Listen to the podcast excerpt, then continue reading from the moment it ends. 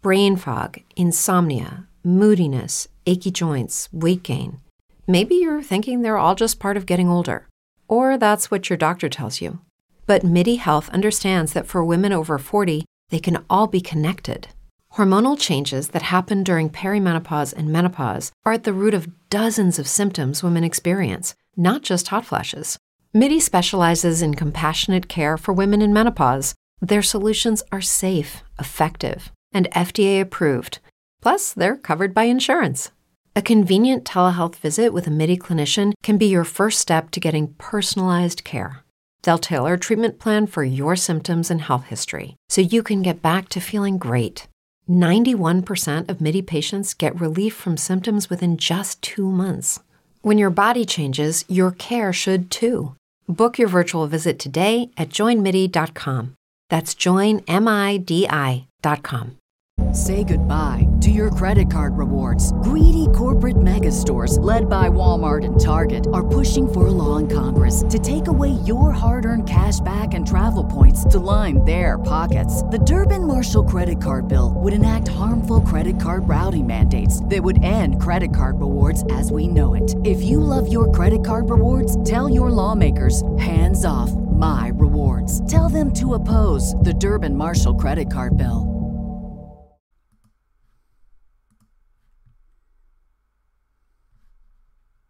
Can you still hear me, Jay? Yeah, you sound good to me. Perfect. Okay. Nice. That's way better. It's always good for me to have headphones on because if if you're talking right in my ear, I can just listen to all the content of what you're saying better. It's just right there. Yeah, I, I probably should do that eventually because I always end up having these issues, but I also don't like the idea of wearing headphones throughout every interview that I do. But um, I'm just making sure that we sound good. Okay.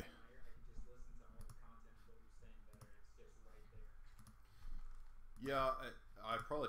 Okay, so I need to make sure that your volume is up a little louder. I got. I can turn up the gain.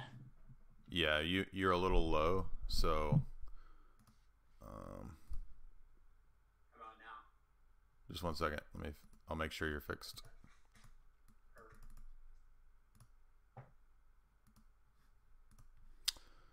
All right, test test. Uh, you guys ready? Pedro, can you give me a mic check? Mic check one two one two three four five. Is everybody here, Mike? Uh, uh, hear Pedro good? Volume up. So I've got him up all the way. Let me try that. Gotcha. And Okay, I'll now an- closer and closer to the mic until you got me. How about All right, let's yeah, give me another mic check, Pedro, and let's see if that's good. Testing, testing. One, two, three, four, five.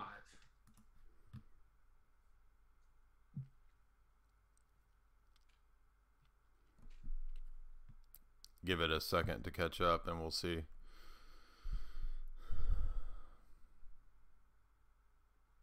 Is that is that better, you guys? Better? Is it good enough, or do we need do we need jack them up more? Sounds good. Pretty good. Turn your gain up, Pedro. Can you do that? Somebody said. Chase. Chase Yep. isn't. Chase is an audio guy. Hello. Oh, Hello. Much better. Nice. Okay. Cool beans. Mic check. One, two, three, four, five. Okay. Cool beans, dude. All right. All right, everybody. So uh, this is impromptu debate. Uh, we didn't plan this, and um, we got to talking the day after the debate that Tristan had with Destiny that we wanted to set up um, another debate, and then Pedro was kind enough to agree. Of course, Pedro is over at the Crucible, which is a new debate channel, which I'm sure everybody kind of probably saw the uh, Tristan Destiny debate, and the Crucible was kind enough to have me on uh, about a week or two ago, and we had a good good chat over there. So uh, I've been looking for a Protestant to come on and present the Protestant. It's actually been about three years since we had a Protestant come on to debate. So Really? uh, pro- yeah, props to Pedro for coming on. Um, I didn't have a chance to put your brief bio in the description, but I'll add that later. So if you want to give everybody uh, an introduction to you, and then I'm not trying to you know, to um, to mess with anything. It's just uh, so I've been talking for like five hours already today, so my, my mind is a little mush, but I'm still we're still going to power through this. For sure, for sure. No, so uh, before we get started, and we're going to do a formal debate. Everybody's going to be timed. We're going to do uh, the uh, the the uh, setup that Pedro suggested. Um, I'm going to let him give his brief introduction uh, and tell you guys whatever he wants to tell you guys about himself, and then we will kick it off. And let's see, how do we? Uh, you we have it as opening minutes, yeah opening 15 statements 10 cross examination and then Yep. back to cross examination and then closing statements so tell us a little bit about yourself and where you're at what your faith is and then we'll we'll kick it off Well, pretty much. Uh, my name is Pedro. I'm a Reformed theologian. Uh, pretty much the core of what we believe is that there is a sovereign God who is demonstrating His grace and mercy through the salvation, or He's also glorifying Himself through the salvation of a particular people through the incarnation of the Son and the outpouring of the Holy Spirit. Um, I'm a young theologian. I'm very much uh, just jumping in, getting my feet wet. So I very much am honored to actually be up against someone of Jay's stature. I've seen a lot of his debates, and uh, I'm I'm glad he's allowing himself to be you know put up to scrutiny against you know kind of a dark horse because let's face it, the it's like martial arts. If you get to watch somebody else fighting for a while, and then they don't know anything about you, and then you just come out of the gate, that person who's been able to watch pretty much has the advantage. So that's who I am. Uh, really, I would very much just like to have a nice discussion. It's gonna get knives out. Let's be honest, knives are out, gonna come out at some point. But at the same time, I want to demonstrate how Christian theologians are actually supposed to, you know, carry themselves in the heat of debate. Thank you. yeah excellent uh, and this is not to put you on the spot but uh, do you have a, a confessional church that you attend or is it like just classically protestant or evangelical or do we Uh, I'm a I'm a Southern Baptist. Okay. If we want to say. Okay. And uh, obviously Calvin Calvinist. I've let I've read most of Calvin work now at this point, but I have not done the uh, extensive study notes like I do with some of my most books. I have like I actually took it from Jay to put sticky notes in all my books and write everything up. It's just the way to go because when you read a book, I think you can't just speed and demon like go light speed through it. That's not how you learn. You gotta take your time with these things. I feel like. So. So let's see. Um, can you get turn that gain back up because people are saying it's still too quiet. Gotcha, gotcha. How about now? Yeah, better. Perfect. Okay. All right. So um, since the topic for the night is sola scriptura, uh, we're gonna give Pedro. He's gonna have the opening statement in the affirmative that sola scriptura is true and should be believed. And I'm gonna set the timer. Um, and uh, what did we say? 15 minutes opening. Yes, sir. Okay. So uh, let me know when you're ready, and I'll hit the timer. Gotcha. All right. So Andrew said? Andrew said get closer to the mic if you can. It's a little soft. Gotcha. Can you see this? Yeah. Perfect. And let the chat let the chat know. See if they can hear it too. Does this sound all good, guys? things that are read from the Holy Scriptures in order to our instruction and salvation, it behooves us to hear with earnest heed. If those believed afterwards who had killed, should not those believe who for a little while doubted? And yet, even in regard of them, a thing which ye ought especially to observe and to commit to your memory, because that which shall make us strong against insidious errors, God has been pleased to put in the scriptures, against which no man dares to speak, who in any sort wishes to seem a Christian. When he had given himself to be handled by them, that did not suffice him, but he would also confirm by means of the scriptures the heart of them that believe.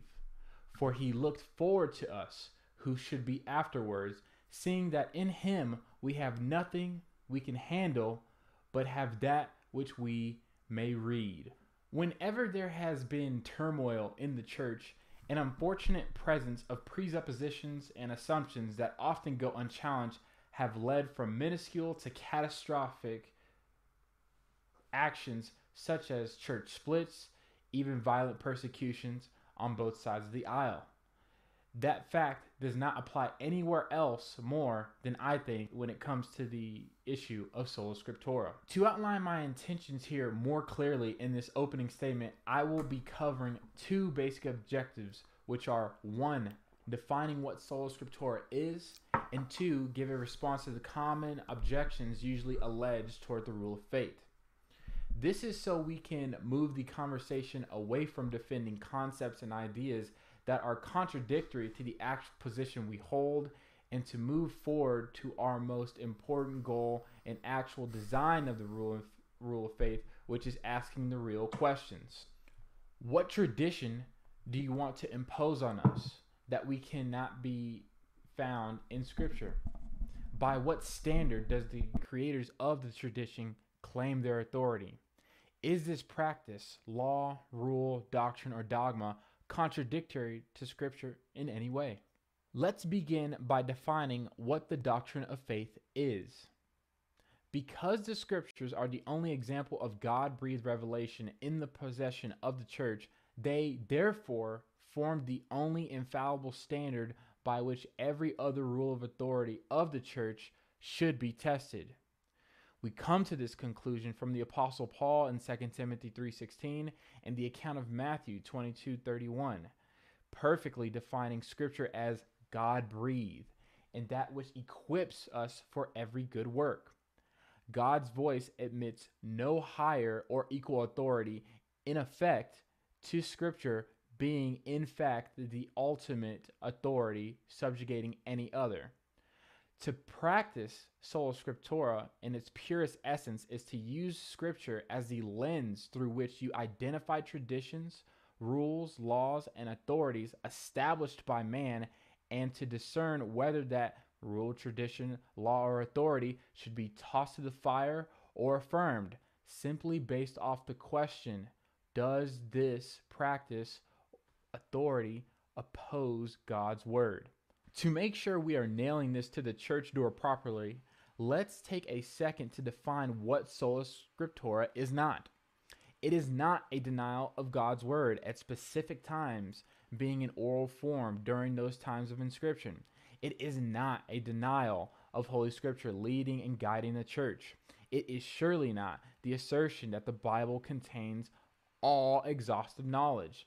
It is not the assertion that we learn nothing from the previous generations. It is not a denial of authority or an assertion of the destruction of the church government. It is not you, your Bible, under a tree. Now that you have a understanding of what the rule of faith is and what it is not, please remember to pay attention and train your ears to quickly identify the difference between these two statements throughout this debate.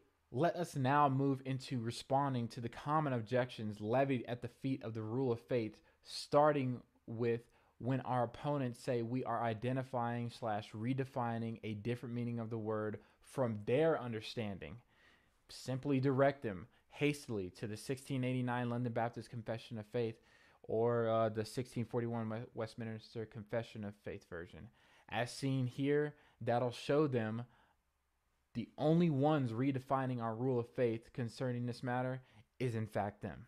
The next most common and probably crucial argument we knock down is you're placing your faith in a fallible listing of infallible books. Or, how do you know Matthew wrote Matthew without the church? The knee jerk reaction should be to immediately switch your mind to defending Scripture itself, not sola scriptura. You are now against someone who has placed their own wisdom above that of Scripture. Move forward to establish these three premises. The Bible is a reliable artifact that gives us a fair record of history and whose historical pedigree, in terms of written documents of antiquity, is unmatched. It, it, it describes Jesus Christ, who, at the very least, we don't believe this, but who, at the very least, is a prophet of God.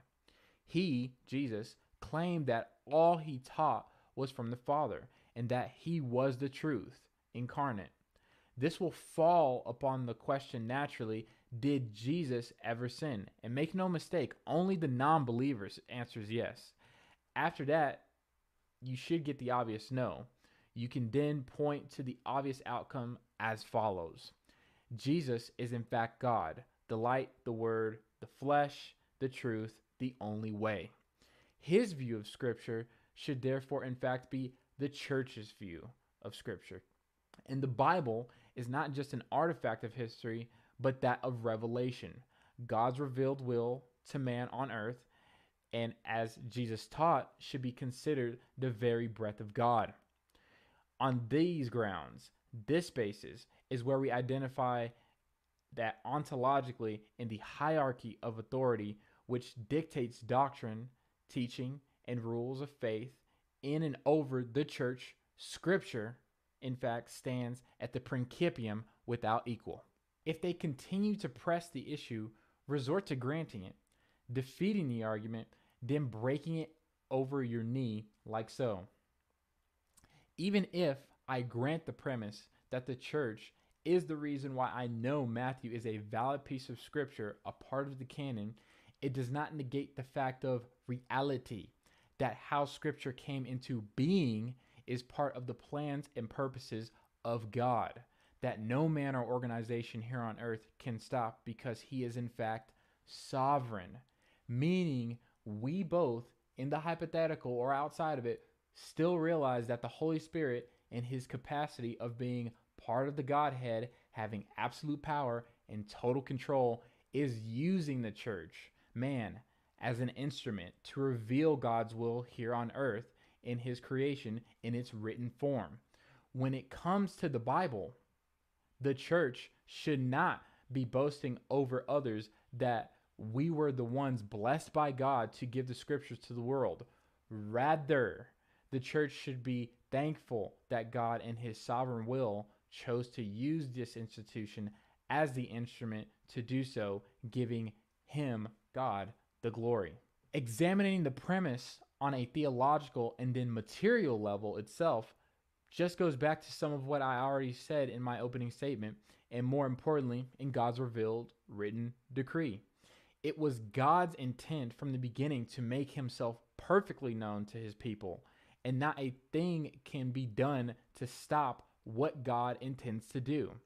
And then, secondly, externally, on an anthropological, archaeological, or paleographical level, the claim that there should be any questioning of the content of the validity of Matthew being canon is just inexistent. To point out the error as clearly as possible, my opponent sources their certainty in institutions of man. I source mine in the plans and purposes of God. Simple as. They will also say to us, you Protestants are not obeying Second Thessalonians 2:15, so you're not actually doing sola ordo scriptura. And your response should simply to be uh, exegeting the text and identifying this. The oral component you point to is when Paul preached the gospel in Thessalonica, as stated in Acts chapter 17. The written component is the first letter First Thessalonians that Paul wrote to the Thessalonians in Thessalonica, which also just contains the gospel. The onus is on our opponents to produce something of credible historical pedigree that teaches what the Thessalonians believed back then is what they believe now. Next, we have uh, what about those in the past who did not have scripture? Uh, and this is a little bit stressful, but just answer the question. We have always stressed that this is the rule of faith for the normative state of the church today. No one denies during the time of inscription when there were those who literally walked with and next to Paul, Peter, and Timothy, men carried along by the Holy Spirit, were practicing sola scriptura. That was never the claim. Then we have the famous uh, sola scriptura uh, brought forth, you know, X denominations. Uh, I mean, how much clearer can I make this? Sources are used outside of their intended purposes. that does not discredit the source.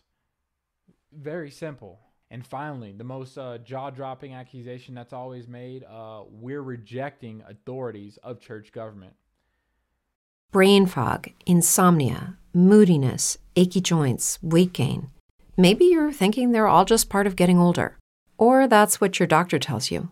But MIDI Health understands that for women over 40, they can all be connected. Hormonal changes that happen during perimenopause and menopause are at the root of dozens of symptoms women experience, not just hot flashes. MIDI specializes in compassionate care for women in menopause. Their solutions are safe, effective, and FDA approved. Plus, they're covered by insurance. A convenient telehealth visit with a MIDI clinician can be your first step to getting personalized care. They'll tailor a treatment plan for your symptoms and health history so you can get back to feeling great. 91% of MIDI patients get relief from symptoms within just two months. When your body changes, your care should too. Book your virtual visit today at joinmidi.com. That's joinmidi.com.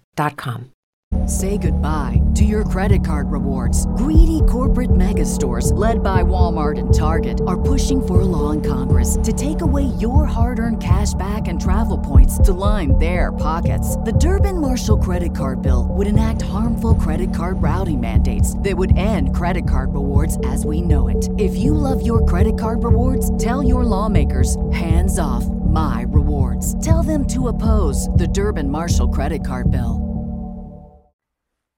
Stressful, yes, indeed. But, uh, sir or ma'am, the reality is Sola Scriptura is putting God's revealed will over that of the traditions of man. If I need to, I will say it now.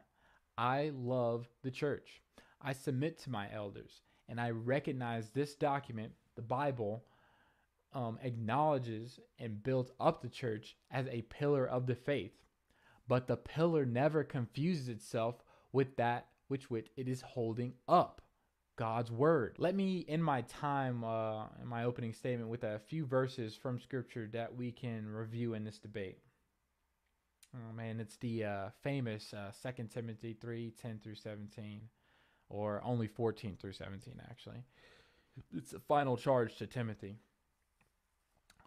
But as for you, continue in what you have learned and have become convinced of, because you know those from whom you learned it, and how from infancy you have known the holy scriptures, which are able to make you wise for your salvation through faith in Christ Jesus.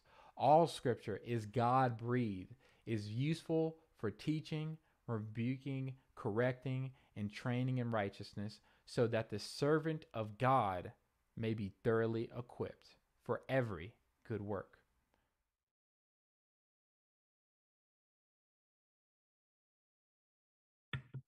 All right, sir.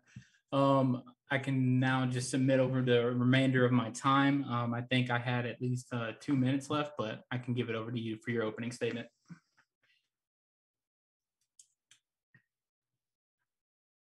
Yeah, yeah, there was that was 13, so Okay, um let me set the timer for me here.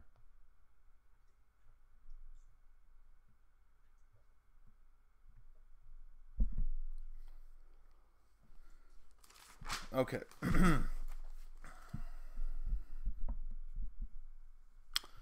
All right, so um, I'm going to. I'll give my opening statement. I wrote a bunch of notes about uh, bad arguments that I heard or uh, uh, non sequiturs that I heard in his opening statement that we'll address uh, later.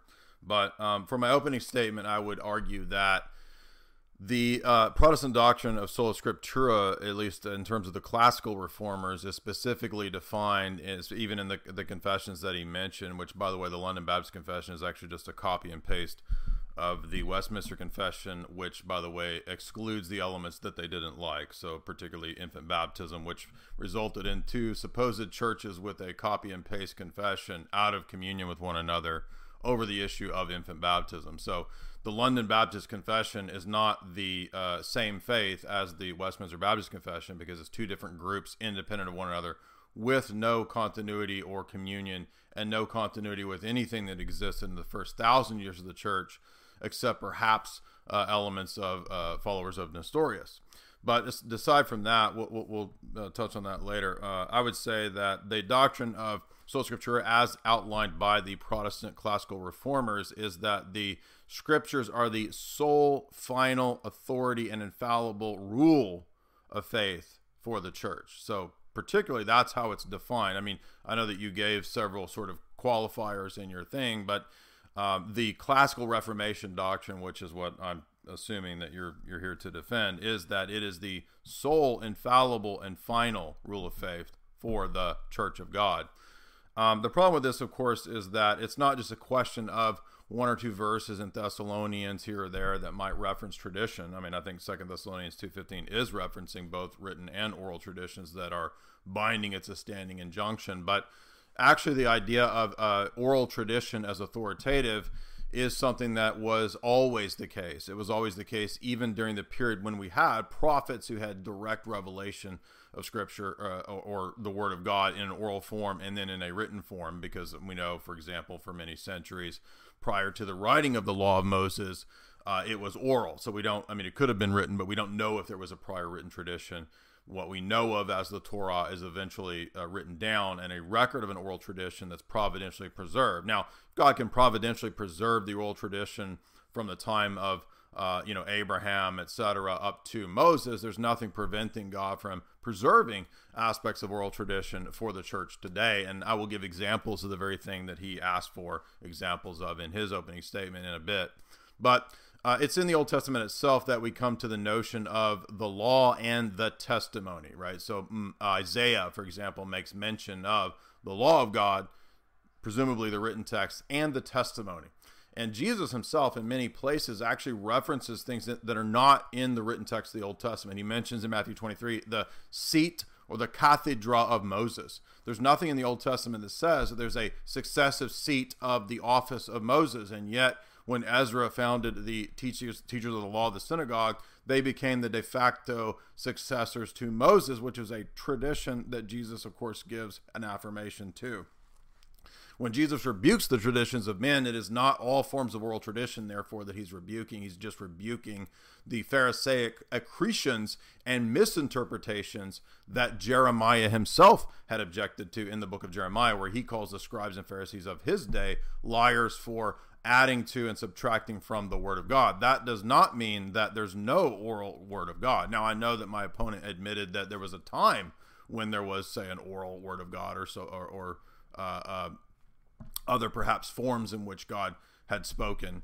Um, but what we see is when we go through uh, Old Testament texts themselves, we find uh, in many places in the Old Testament itself. Again, I will give you the example of Second Chronicles 29 where we have the story of King Hezekiah organizing the liturgy, right? The entire liturgical process and worship of God, not on the basis of explicitly written text. There's no known written uh, descriptor of how the liturgical practice and worship was to be done, and yet a few hundred years uh, later, they they took the tradition that had existed at the time of David and uh, through this oral tradition, they were able to organize this vast liturgical uh, practice and ceremony.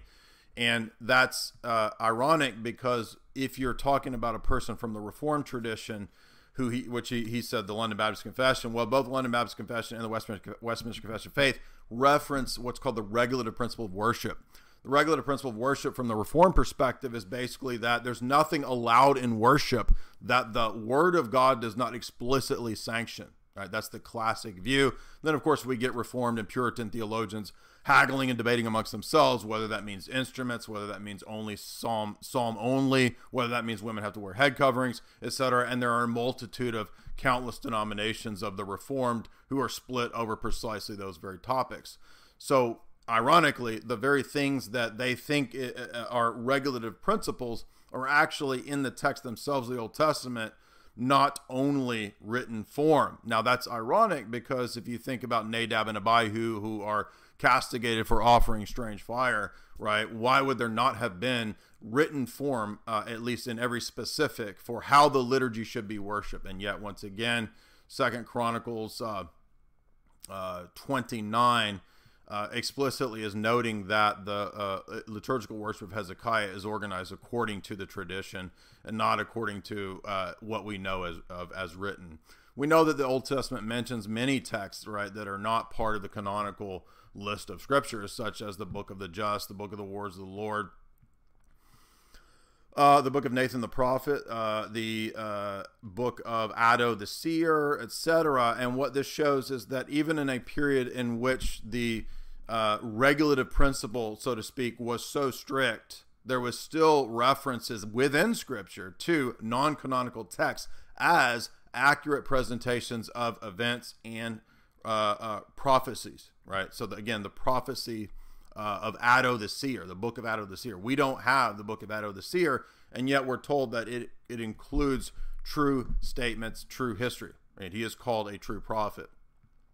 So, in other words, if it is the case that sola scriptura is true, and many times we actually see Reformed theologians appealing to Old Testament texts to prove sola scriptura, the irony is, of course, that in that time period, nobody was operating on the principle of sola scriptura, and the Jews themselves never believed in sola scriptura. Now, perhaps you could argue there's a sect of the Jews, the Karaites or whatever, the the Torah only Jews. That's not the mainstream of Judaism, and it's not the Judaism of Jesus' day that Jesus accepted when he said to the woman at the well, Salvation is of the Jews. Okay, he's not talking about the Karaites, he's talking about the normative Judaism of his day, which he did admit was represented by the scribes and the Pharisees, even though they were wicked, even though they were hypocritical.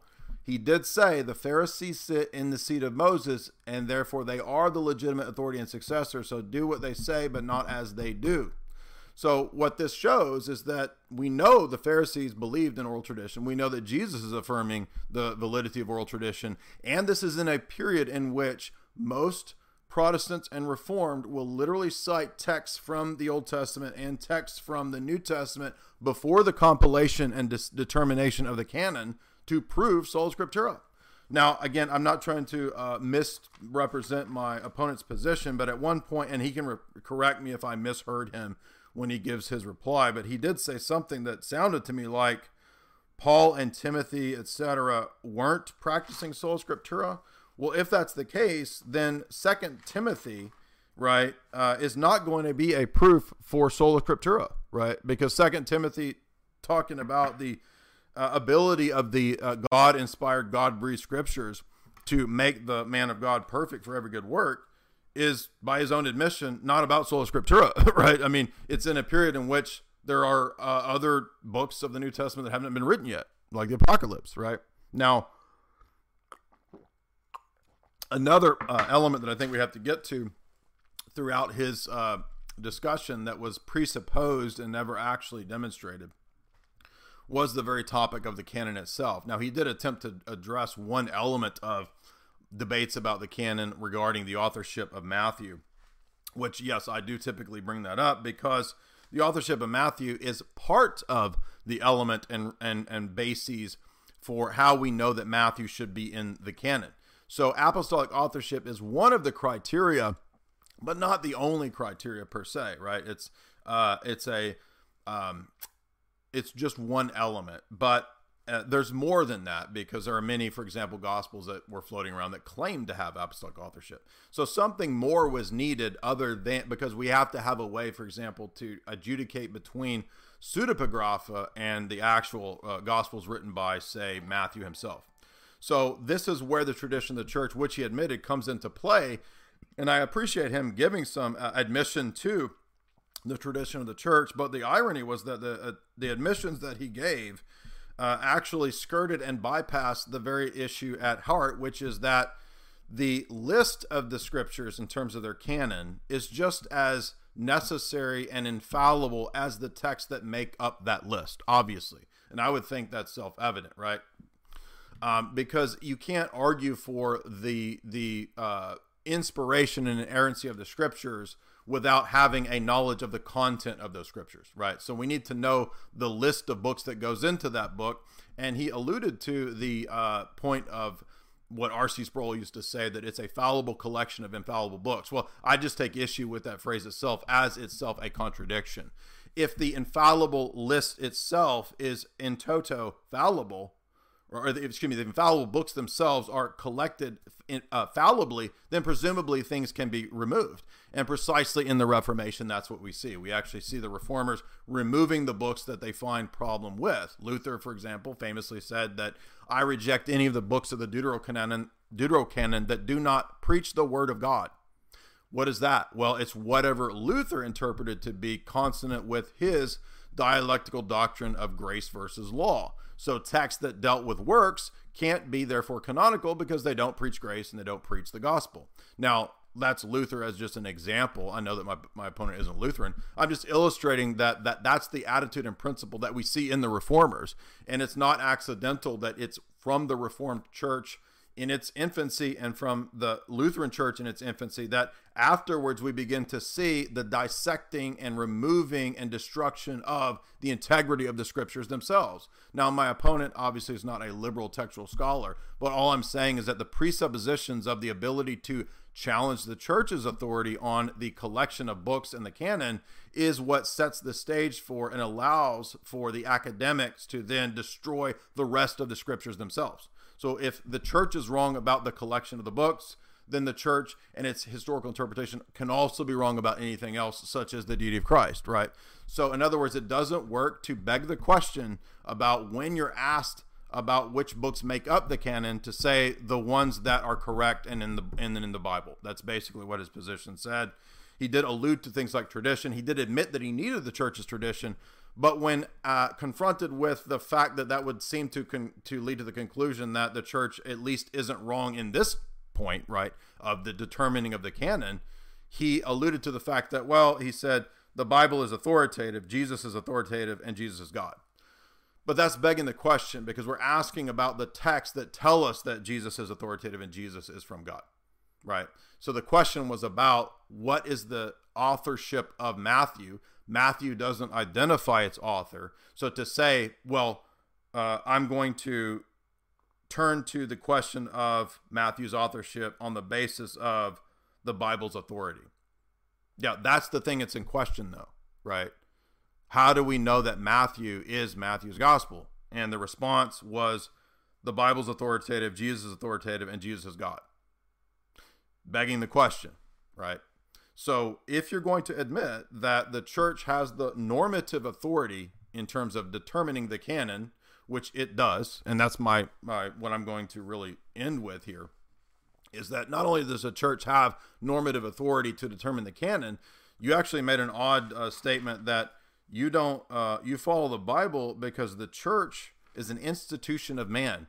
Well, well, it looks to me like in Acts 2, it's an institution that God created. It's an institution that is the body of Christ. Jesus said, He who hears you hears me. So he gives to the apostles the very authority that he himself had. He then, uh, in the uh, epistles to uh, Timothy, Paul says, I laid hands on you. You lay hands on men after you who will be able to transmit the things you heard from me in the presence of many witnesses. So that's also another attestation to the oral tradition because Paul taught as Acts says, for three years, day and night in Ephesus. And he says to Timothy, The whole deposit of the faith, which you heard from me in the presence of many witnesses, pass that on, which includes obviously the scriptures and a milieu, a context from which to interpret those scriptures. And I would add that the New Testament, you'll notice, does not lay down any liturgical pattern of worship. So he wanted an example, the church's liturgy, and we actually have those ancient historic liturgies. And those liturgies if you don't know, help determine the canon of Scripture in the councils. That's my 15 minutes. All right, and I think uh, the cross examination actually starts with you, sir, cross examining me. So you want to take over for 10 minutes? I have a timer here, and you can set your own timer. Okay, let's go. Uh, so you said that um, first thing I would like to address is the uh, Augustine quotes. Uh, so you gave a, a, quote from Augustine that uh, intended, uh, or it appeared to try to give the impression that Augustine believed in your doctrine of the uh, authority or final authority or uh, sola scriptura. Basically, is that what you take that quote to mean? Negative, sir. it's in, I think, when he's actually fighting for the unity of church against the Gnostics he's simply saying to base all your arguments in scripture that way you can actually call out the Gnostics. Okay, so you don't think that Augustine believes sola scriptura? Uh, no, I believe that Augustine uh, believes that all of his argumentation should come from Scripture. Uh, so uh, another text that I could give for an example is, uh, "I am not bound by the authority of Ariminum, and you are not bound by that of Nicaea, by the authority of the Scriptures that are not the property of anyone, but the common witness of us both. Let position do battle with position, case with case, reason with reason." This is the works of Saint Erasmus Answers to Maximus, Part 1, Volume 18, page 282. Saint Erasmus? Oh, Saint Augustine. Sorry, I abbreviated. My bad. And I like I've been reading a lot of Erasmus lately. Brain fog, insomnia, moodiness, achy joints, weight gain. Maybe you're thinking they're all just part of getting older, or that's what your doctor tells you. But MIDI Health understands that for women over 40, they can all be connected. Hormonal changes that happen during perimenopause and menopause are at the root of dozens of symptoms women experience, not just hot flashes. MIDI specializes in compassionate care for women in menopause. Their solutions are safe, effective, and FDA approved. Plus, they're covered by insurance. A convenient telehealth visit with a MIDI clinician can be your first step to getting personalized care. They'll tailor a treatment plan for your symptoms and health history so you can get back to feeling great. 91% of MIDI patients get relief from symptoms within just two months. When your body changes, your care should too. Book your virtual visit today at joinmidi.com. That's joinmidi.com. What if you could have a career where the opportunities are as vast as our nation, where it's not about mission statements, but a shared mission? At U.S. Customs and Border Protection, we go beyond to protect more than borders from ship to shore, air to ground, cities to local communities. CBP agents and officers are keeping people safe. Join U.S. Customs and Border Protection and go beyond for something far greater than yourself. Learn more at cbp.gov/careers. Gentlemen, so we're on St. Augustine. My bad. Works of St. Augustine. Okay. So, uh, first of all, the fact that so the primacy of scripture in apologetics and argumentation is not the same thing as sola scriptura, right? Do you agree with that?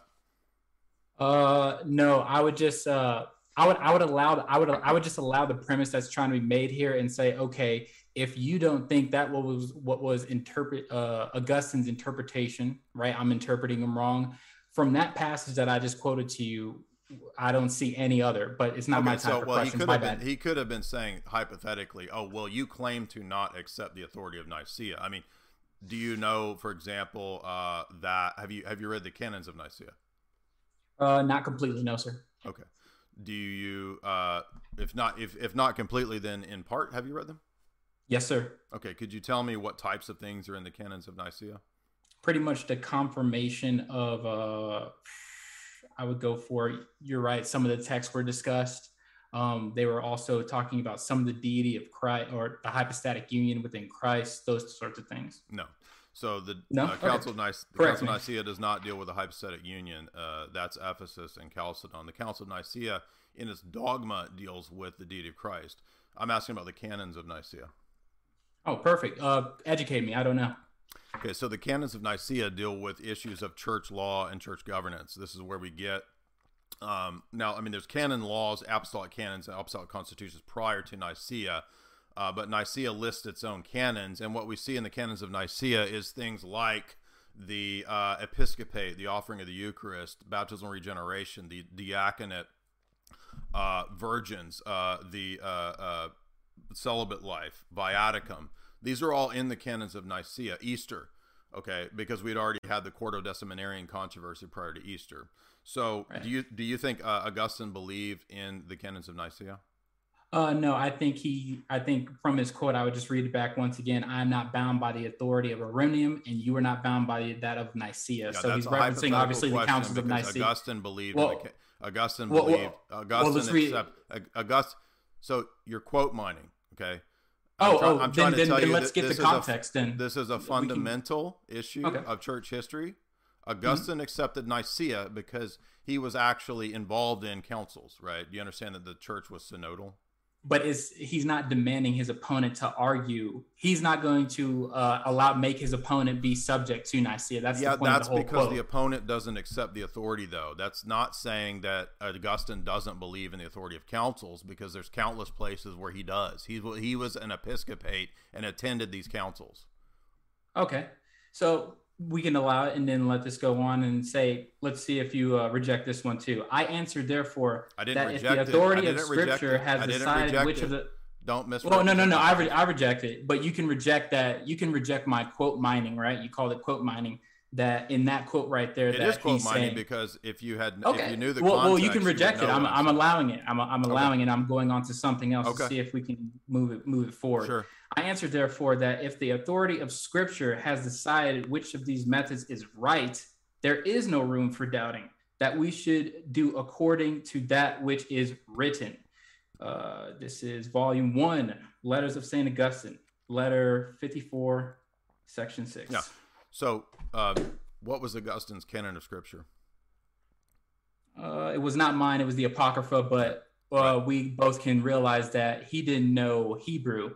So he, the only two church fathers who actually knew Hebrew do was? What does that have to do with the canon of scripture? Well, it has to do with it because who is trusted with the canon of the Old Testament scriptures during the time of its actual inspiration? Where what group of people? Yeah, it's And what called the language are they speaking in Right, So the church determined the canon of scripture, not the Jews who don't believe in Christ. Oh no, no, no, no. Well, I would reject that and say God, in His infallible wisdom, determined the canon, right? And He is now distributing us to the canon pa- passively. So I would reject that completely. So, right. So, have you read anything about the history of the formation of the canon? the history of the formation of the canon uh, yes it's in this book by uh, roger beckwith it's called the old testament canon of the new testament church and it goes directly into um, why and how we should actually acknowledge the jews who in romans 3 1 are acknowledged where all the prophets and apostles and oracles are coming from in the old testament mm-hmm. who actually came out with the old testament Did the did the apostles use primarily a proto Masoretic text? no they use the greek sub- septuagint And do So they, they're quoting do from they, that. Do they often cite the Deuterocanon?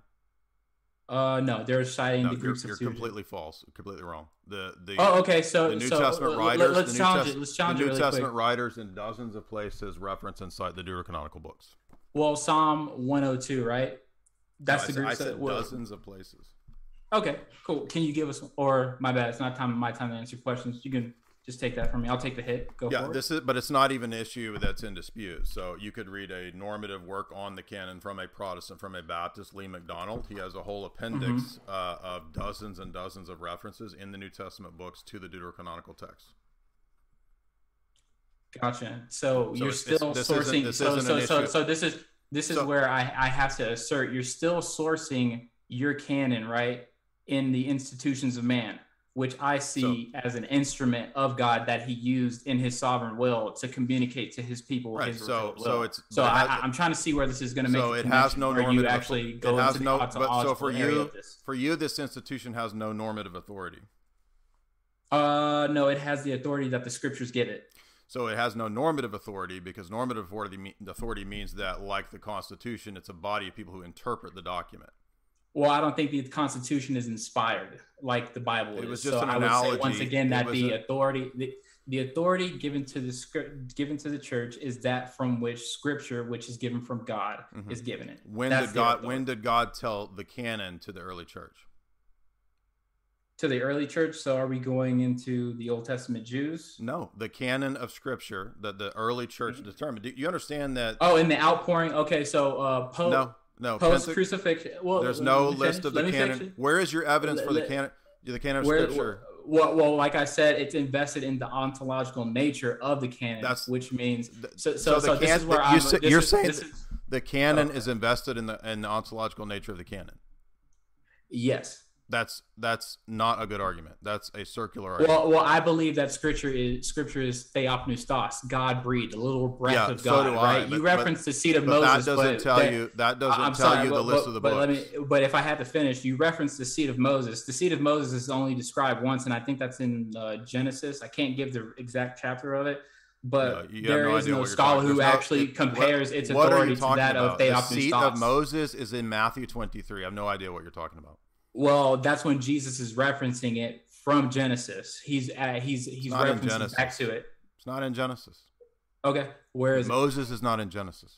Oh, oh, okay, but there is no actual. uh How do you say? Do you There's even, never it being mean to you. referenced as theopneustos on the ontological hierarchical level as God breathed. Ontological meaning isness. I know what the, I know it? what the word ontology means. I, I don't Yeah. understand what this. Well, well, I, I'm just tracking because we got to bring people along here, right? I mean, it sounds like filibustering to me. So I, I don't Oh know. well, I, you're I'm just trying to explain my position. My bad. Keep going. Okay. I don't hear an argument or explanation for the position. I hear you saying these words. How does that answer my uh, question about the church as a historical fact being the ones that debated in six centuries what the canon would be?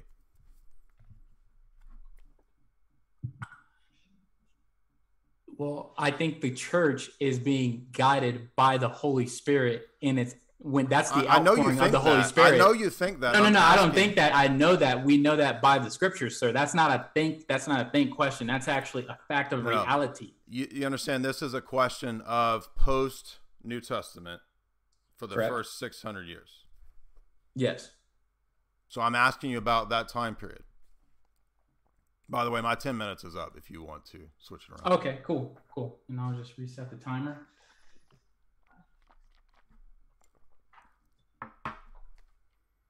All right. 10 minutes and let's start the clock. So, sir, can you give us, uh, can you explain to us all what a um, argument from silence is? Can you take a, take, you can take two minutes of my time to do this. Uh, I didn't make an argument from silence, so I don't know what your why. No, no, we're, well, well, I'm, I'm trying, I'm going to slowly build a case. What is an argument from silence? I mean, I think it's self-explanatory. It's trying to make a, an argument where there is no evidence of that thing. Perfect. Okay.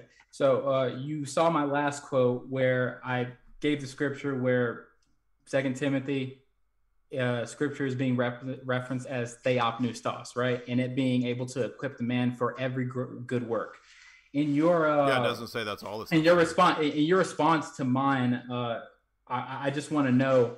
You said at one point, I think um, there is some kind of liturgical authority uh, or liturgical practice. Yeah, uh, they're where called in ancient scripture- liturgies. Have you heard? yeah, yeah. Where in scripture specifically do you get any of the liturgical practices Uh, from the that would fully equip the man to actually, you know, write them out just from the scripture. So you're, I think you misinterpret that text because it doesn't mention all kinds of things that are necessary for salvation, like prayer or like the gathering together of the saints. So if you're going to restrict that text to only being what's necessary listed in that text, then prayer isn't necessary and gathering together isn't necessary. Got it. Um, going to apostolic uh, and apostolic authorship, uh, Acts chapter 17. I think you know the story. The Bereans are actually in contact with Paul, and they have kind of a back and forth where they're testing him by the scriptures, right? Uh, what does Paul actually respond to them at the end of the test when they say, you know, we got to test you? What does he say at the end of that test? Uh, he applauds them for their knowledge of Scripture and for them for going to the Scriptures. Okay, so would it be uh, wise for a person in this day when we have, you know, Jehovah's Witness, uh, Mormon, uh, Mormons, all these other, you know, heretical groups that me and you would agree are heretical? They all the time make kind of the same, uh, what what would you call it? Truth claims, Sure. right? Good example would be the Book of Mormon, right? How would you go against battling the uh, the Book of Mormon? the same way that I go against battling you, where I point out that we have a historical testimony of a historic church with apostolic succession, and so you're basically in the same position as the Mormon. So you would never actually put uh, scripture to test, like Paul, uh, put them to the scriptures, like the Bereans put Paul to the scriptures. No, I go to the scriptures all the time with heretics, Muslims, atheists, whoever. It's just that I cut it off at the head by that killer argument, which would apply to them and you. Perfect. Okay, cool. Uh, would God have failed in here in communicating His will without the church, or would the church have failed in communing God's will without God's intervention? Where do you place the actual need? Uh, no, because in the Old Testament, God was able to communicate His will without the church, uh, in the sense that the church of that time was the nation of Israel, uh, and then He established a new thing, which was the church, His body, guided by the Holy Spirit. When Jesus said, "I will send the Holy Spirit to guide you and lead you into all truth," which didn't end at Pentecost. It still exists. The church is it's not a human institution, it's still here. Okay. The church has the same Holy Spirit as in Acts 2 is what I'm saying, the Orthodox Church. Gotcha. And what tra- uh going to the next question, uh what on what basis did Jesus reject some of the traditions of the Old Testament Jews who obviously fell out of grace because they started coming up with strange traditional practice? Like the Mishnah and the Gemara, Gemara when you read Right. it, you see some Because kind of weird they practices. they violated the word of God with their tradition, but the word of God is not equal to only written text. So that's your presupposition that I would reject. Perfect. Um, and then, do you think that there are any kind of uh, errors within um, God's word without the church that cannot be identified? Uh, no, I believe in the inerrancy and inspiration of the scriptures. Perfect. And do you think that man is fallible? Uh, it's a uh, loaded question, complex question, because uh, Can man make mistake? yeah, but I wouldn't conclude from that that the church has erred. Oh, for, for sure, for sure, because you know we have a multiplicity of elders, so they can check each other for for that. But in that moment, when you think of inerrant scripture compared to fallible men, what should actually take uh, precedence in decision making? I, it's a false either or. The same Holy Spirit that enlightens the apostles to establish the church at Pentecost is the same Holy Spirit that empowers the church throughout the centuries to have the same message, the same power, the same gifts, the same apostolic succession that it had in the first century. Gotcha. And do you see anywhere in Scripture anything else that is compared to being theopneustos, God breathed? The word of God that's oral. Gotcha. So So when Paul preaches day and night for three years in Ephesus, that's the Mhm. word of God. Peter says the same thing that he preached the word of God. That's not just written. And so other examples of the things that I gave would be the liturgical worship of the church is also theopneustos, as an example. Gotcha. In Acts chapter 9, when uh, the Apostle Paul is on the road to Damascus, he goes directly to the synagogue. From what principle does uh, Moses argue with the uh, Jews at the time? Where where does he get all his mean Paul? argumentation You from? don't mean Moses. the Apostle Paul. Yeah, well, the Jews accept the writings of Moses, so he's going to argue from the thing that they accept, the scriptures. with the scriptures. Perfect. And uh, do you not see where the tradition is absent there, where he's only arguing from scriptures? Actually, Paul at times does cite tradition. Jesus said it is more blessed to give than to receive. That's not written anywhere. So Paul refers to uh, Jesus' tradition because John said at the end of Gospel of John that Jesus did and said many things that could not even be contained in all the books of the world. So um, yeah, this is. Uh, I mean, I'm not trying to be rude, but I'm just saying that um, the text that you're using they're they're not the problem for the orthodox position because the orthodox position doesn't deny the primacy of scripture it just denies that scripture alone is the only author- normative authority Is there any group you can identify that has had traditions that have led them to heresy? well That they because put they, they take well, sure. tradition as equal to scripture and then it's led them to heresy? sure the pharisees the very people that you think determine the canon Perfect. And Catholics? Like we can identify Pope Francis today? uh, yeah there there are many instances of the traditions of men absolutely which uh, replace the word of god as jesus said sure absolutely Gotcha. So would it be not uh, profitable for you know us to take that as an example of this is what happens when traditions are put as precedents equal to or above scripture? Yeah, again, you're just confusing false tradition with true tradition, which the whole argument is presupposing that God's word equals only the written text. And what I said was Oh, that. God's word is oral in many cases and written in many cases. Do you think that uh, us in our camp don't actually think we have traditions? Do you think we are we we are traditionalists? Is that your thought? No, not at all. That's why I, I try to refer to the, the points where you did invoke tradition and point out that I think it's inconsistent because the very thing that you admit is involved in the canon, you're saying isn't authoritative, but the canon is. Right. And uh, this is how I would say our camp looks at scripture. You have the lens of scripture, and then you have tradition. If you look at the position my hands are in, we're looking through the lens of scripture at tradition. Do you think it might be uh, dangerous to switch those positions where you're looking through your tradition at scripture? I think that your analogy is resting on uh, a false presupposition about how texts work. Texts don't prima facie say what they mean and mean what they say. They actually have to be interpreted. So I actually believe that perfect. I believe that Scripture is part of a tradition. The Mm-hmm. oral teachings are part of that same tradition, and that they work together in a harmony and a milieu that is inseparable. Gotcha. I have a string of questions that we're only at a minute left that I want to actually go through. So I'm going to actually cede over the rest of my question time and give it to you. So Uh, what's the one, next? so What's what's the next uh, step in the debate? I forgot. Oh, it's you. You you cross examine ten minutes. Okay, let me So you have uh, two more cross examinations. let me get my timer started here. All right, I want to go back to um, the list of questions. So the, your your opening statement. Um, let's go back to um, when you said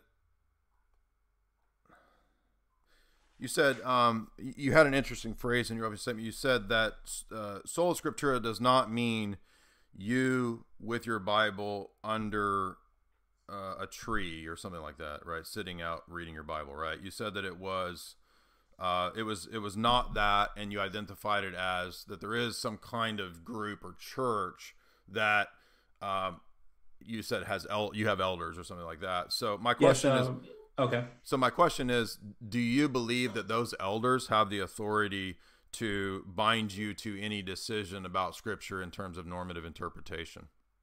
Yes, sir. As long as their interpretation interpretation is grounded in the arguments from Scripture, I am then bound to them. But that does not put them up uh, up above scrutiny. So if I find something wrong, I am able to come to them, and my arguments have to be based in Scripture in order to scrutinize their authority. So there's not normative authority in the church.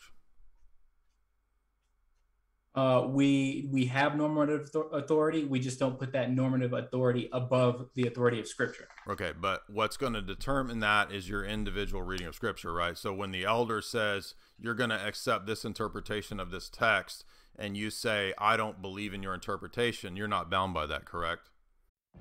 What if you could have a career where the opportunities are as vast as our nation, where it's not about mission statements, but a shared mission? At U.S. Customs and Border Protection, we go beyond to protect more than borders from ship to shore, air to ground, cities to local communities. CBP agents and officers are keeping people safe.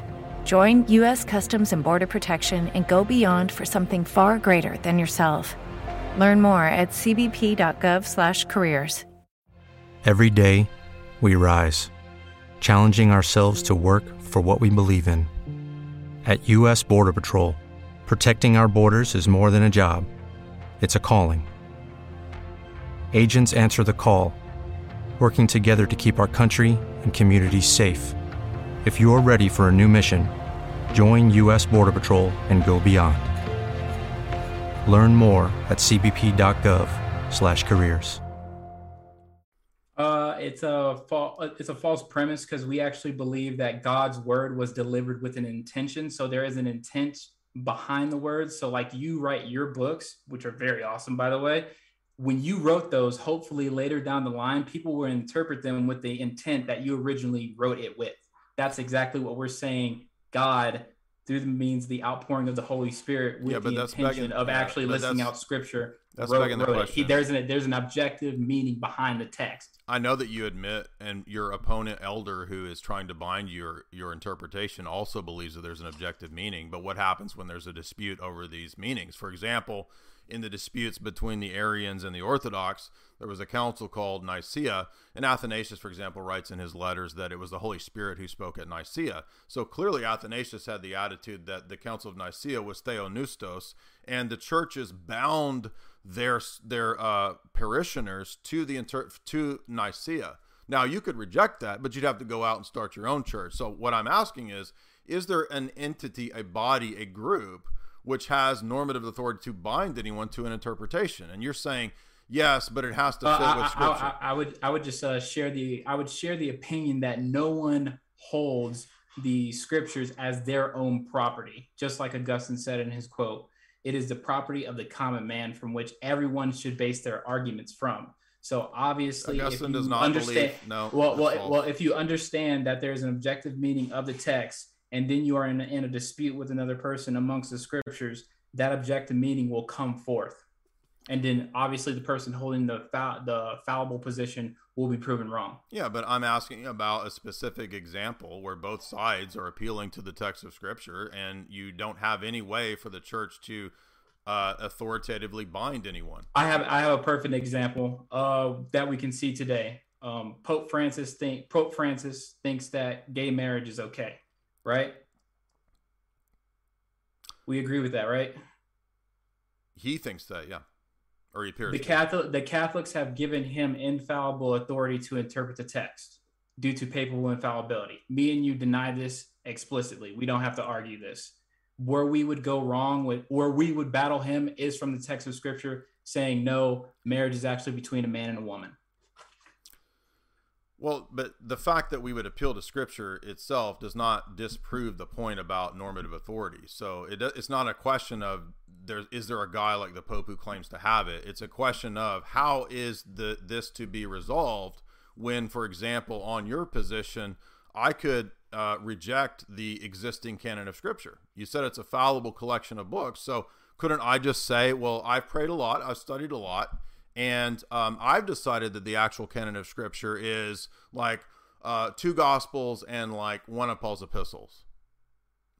Well, this is where I would say we have to identify whether the authority is being, you know, holding himself above scrutiny, saying that he's the infallible and infallible interpreter, when in fact we know No, I'm just infallible man. agreeing. I'm agreeing with like you. You said it's a fallible collection, so potentially, and this is what happens in the history of the Protestant church and churches, is that they begin to dissect the canon and they start taking the books out. And I'm just saying, isn't it true on your position that if it's a fallible collection, then potentially that can happen?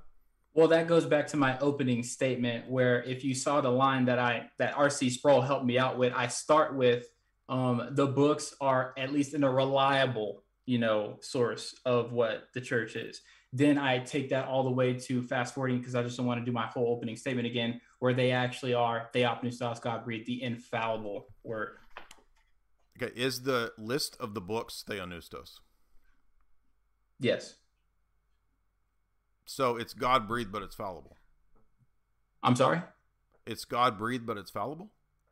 Well, the, I'll, I'll put it this way: if you would have retitled from Matthew the life of Jesus, and then you still read the text, right, and then you put that title in the canon, I would say it's not it, it's not relevant to the situation. you still get scripture because it's dependent I, on I'm the not hearing outpouring an of the answer. I Holy asked a- Spirit. so I asked a really Okay. specific question about Okay. the uh, canon.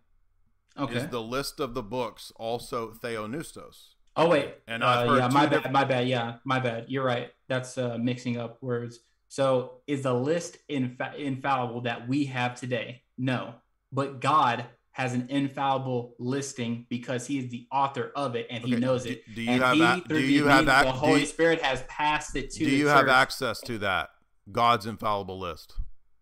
No, Okay, how do you know that exists? because through His sovereign in, in His sovereignty, You're begging the question did- because do you Yeah, are you be- getting that? Are you I'm- getting that from Scripture? we're getting that from the sovereign purposes and will of Is God. Is that from Scripture? Huh? Yes. fr- okay, so now you're circling. Yes, yeah, yeah, yes. It's, it's just like in Daniel 4, You 34 to contradicted. 35. That's a circle. Let, let me just quote it. Let me just You're quote begging it. the For- question. well, well, let me let me just quote it. Let's see if you get this. For his dominion is an everlasting dominion, and his kingdom endures from generation to generation.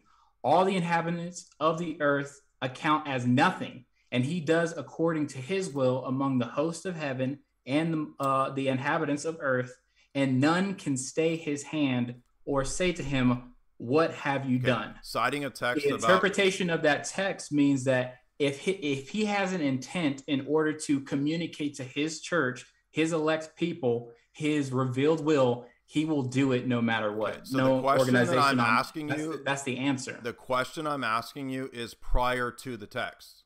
So you can't cite the text to prove the question that I'm asking you. Uh, Because so we can't we question. can't cite we we can't cite scripture even though God has given it to Nope, us. I didn't say you couldn't cite scripture. I'm asking you an epistemic question that is Okay, prior well, to scripture. So right, every okay, time, okay, prior every ti- scripture. hold on. So every time you cite scripture, you're begging the question that I'm asking you because the, the Okay, question okay, is yeah. about the list of the scriptures themselves. Right, right. And I'm gonna say I I, I would say this. Um the text, the scriptures, right, are a fact of reality. Before they were written, right? Okay, we that's know A te- that's a Wait, teach wait, wait, that's wait, wait, wait, wait, wait, but- but was it? but- reality is a teach well, well, well, well, what is was it a fact before it was written that uh God the the verse I quoted was that a fact of reality or did that have to be written for it to be made true? You said it was in the mind of God, and I asked you if you had access. Yes, to I. I, I agree. I, but I, I I, I'm asked saying if you had access to that, and you said no. Well, well, well. I'm saying that if So you, you don't, don't have access, access- to you it, well, if you don't have access So to it, it still no, makes it true, your- right? I'm just asking your position. How do you, uh, if well, you don't well, have yeah, my- access to it? How do you know if you don't have access to it? how do how do I know? Because no matter if it was written or not, it still happened in time. It took place. That event was sovereignly decreed by God. It happened. You, You, said can't refute that. The list of the canon of scripture that is infallible Is in fallible. is in the right? mind of God, the one that No, no, no, no. It, eh, we we have the the list that is in said, God's dude. mind. Well, That's what you okay, my bad, my bad. Then I misspoke. I'll say it this way: the list in the Father's head is infallible. What He has given to us and what we know is fallible. Okay. We- How do you know that first? Scripture, scripture you- is it. How do you know? scripture is an artifact of How you know revelation. It is not. It is not an object of revelation. how- that first. Do you propo- understand that? that first proposition? How do you know that? How do I know that God is sovereign? No. You know what I'm asking you about the infallible list in God's Okay, mind that you have no access to. We don't have access to Okay, the mind of God. Yes, that's my time. So Okay. wanna, what's next? Right. Um, I get another 10 minutes. Okay. Okay. So, uh, you've written many books before, right? Two books. Perfect. Okay. Uh, we both agree that letters are just symbols. When those symbols come together to form words, those words are used to define an intent, right? We can agree on that, right? There's a that's purpose to a sentence you write, correct? Sure. Now, when you put pen to paper, naturally uh, a, a canon started to take place in your mind, correct? That you infallibly know. A canon? No. A canon listing of the books that Jay Dyer would write, correct? You don't know. We don't know if Jay Dyer. Uh, we don't know the infallible listing of Jay Dyer's books, but we know Jay knows his infallible listing of books, correct? Because you you put pen to paper the moment you started, correct? So this is a question of history. That's the problem here. So Well, well, I'm just trying to get the concept. I'm just trying to get the concept across. Is you've written books with an intent, and you have a listing of those books that you may or may not write in the future that no one else infallibly knows but you. Correct? yeah, but you have access to my list of books. You don't have access to the thing that you said. I would have to. a- I, I would have to ask you though, right? I would. I would. And even when you answer me, say time, thirty years goes by, Mhm. my my list of oh, I know Jay is going to be coming out with a book this said year, kind of kind of trails off, correct? Because you may have decided to make a new book, right? Okay. Right. Okay. Perfect.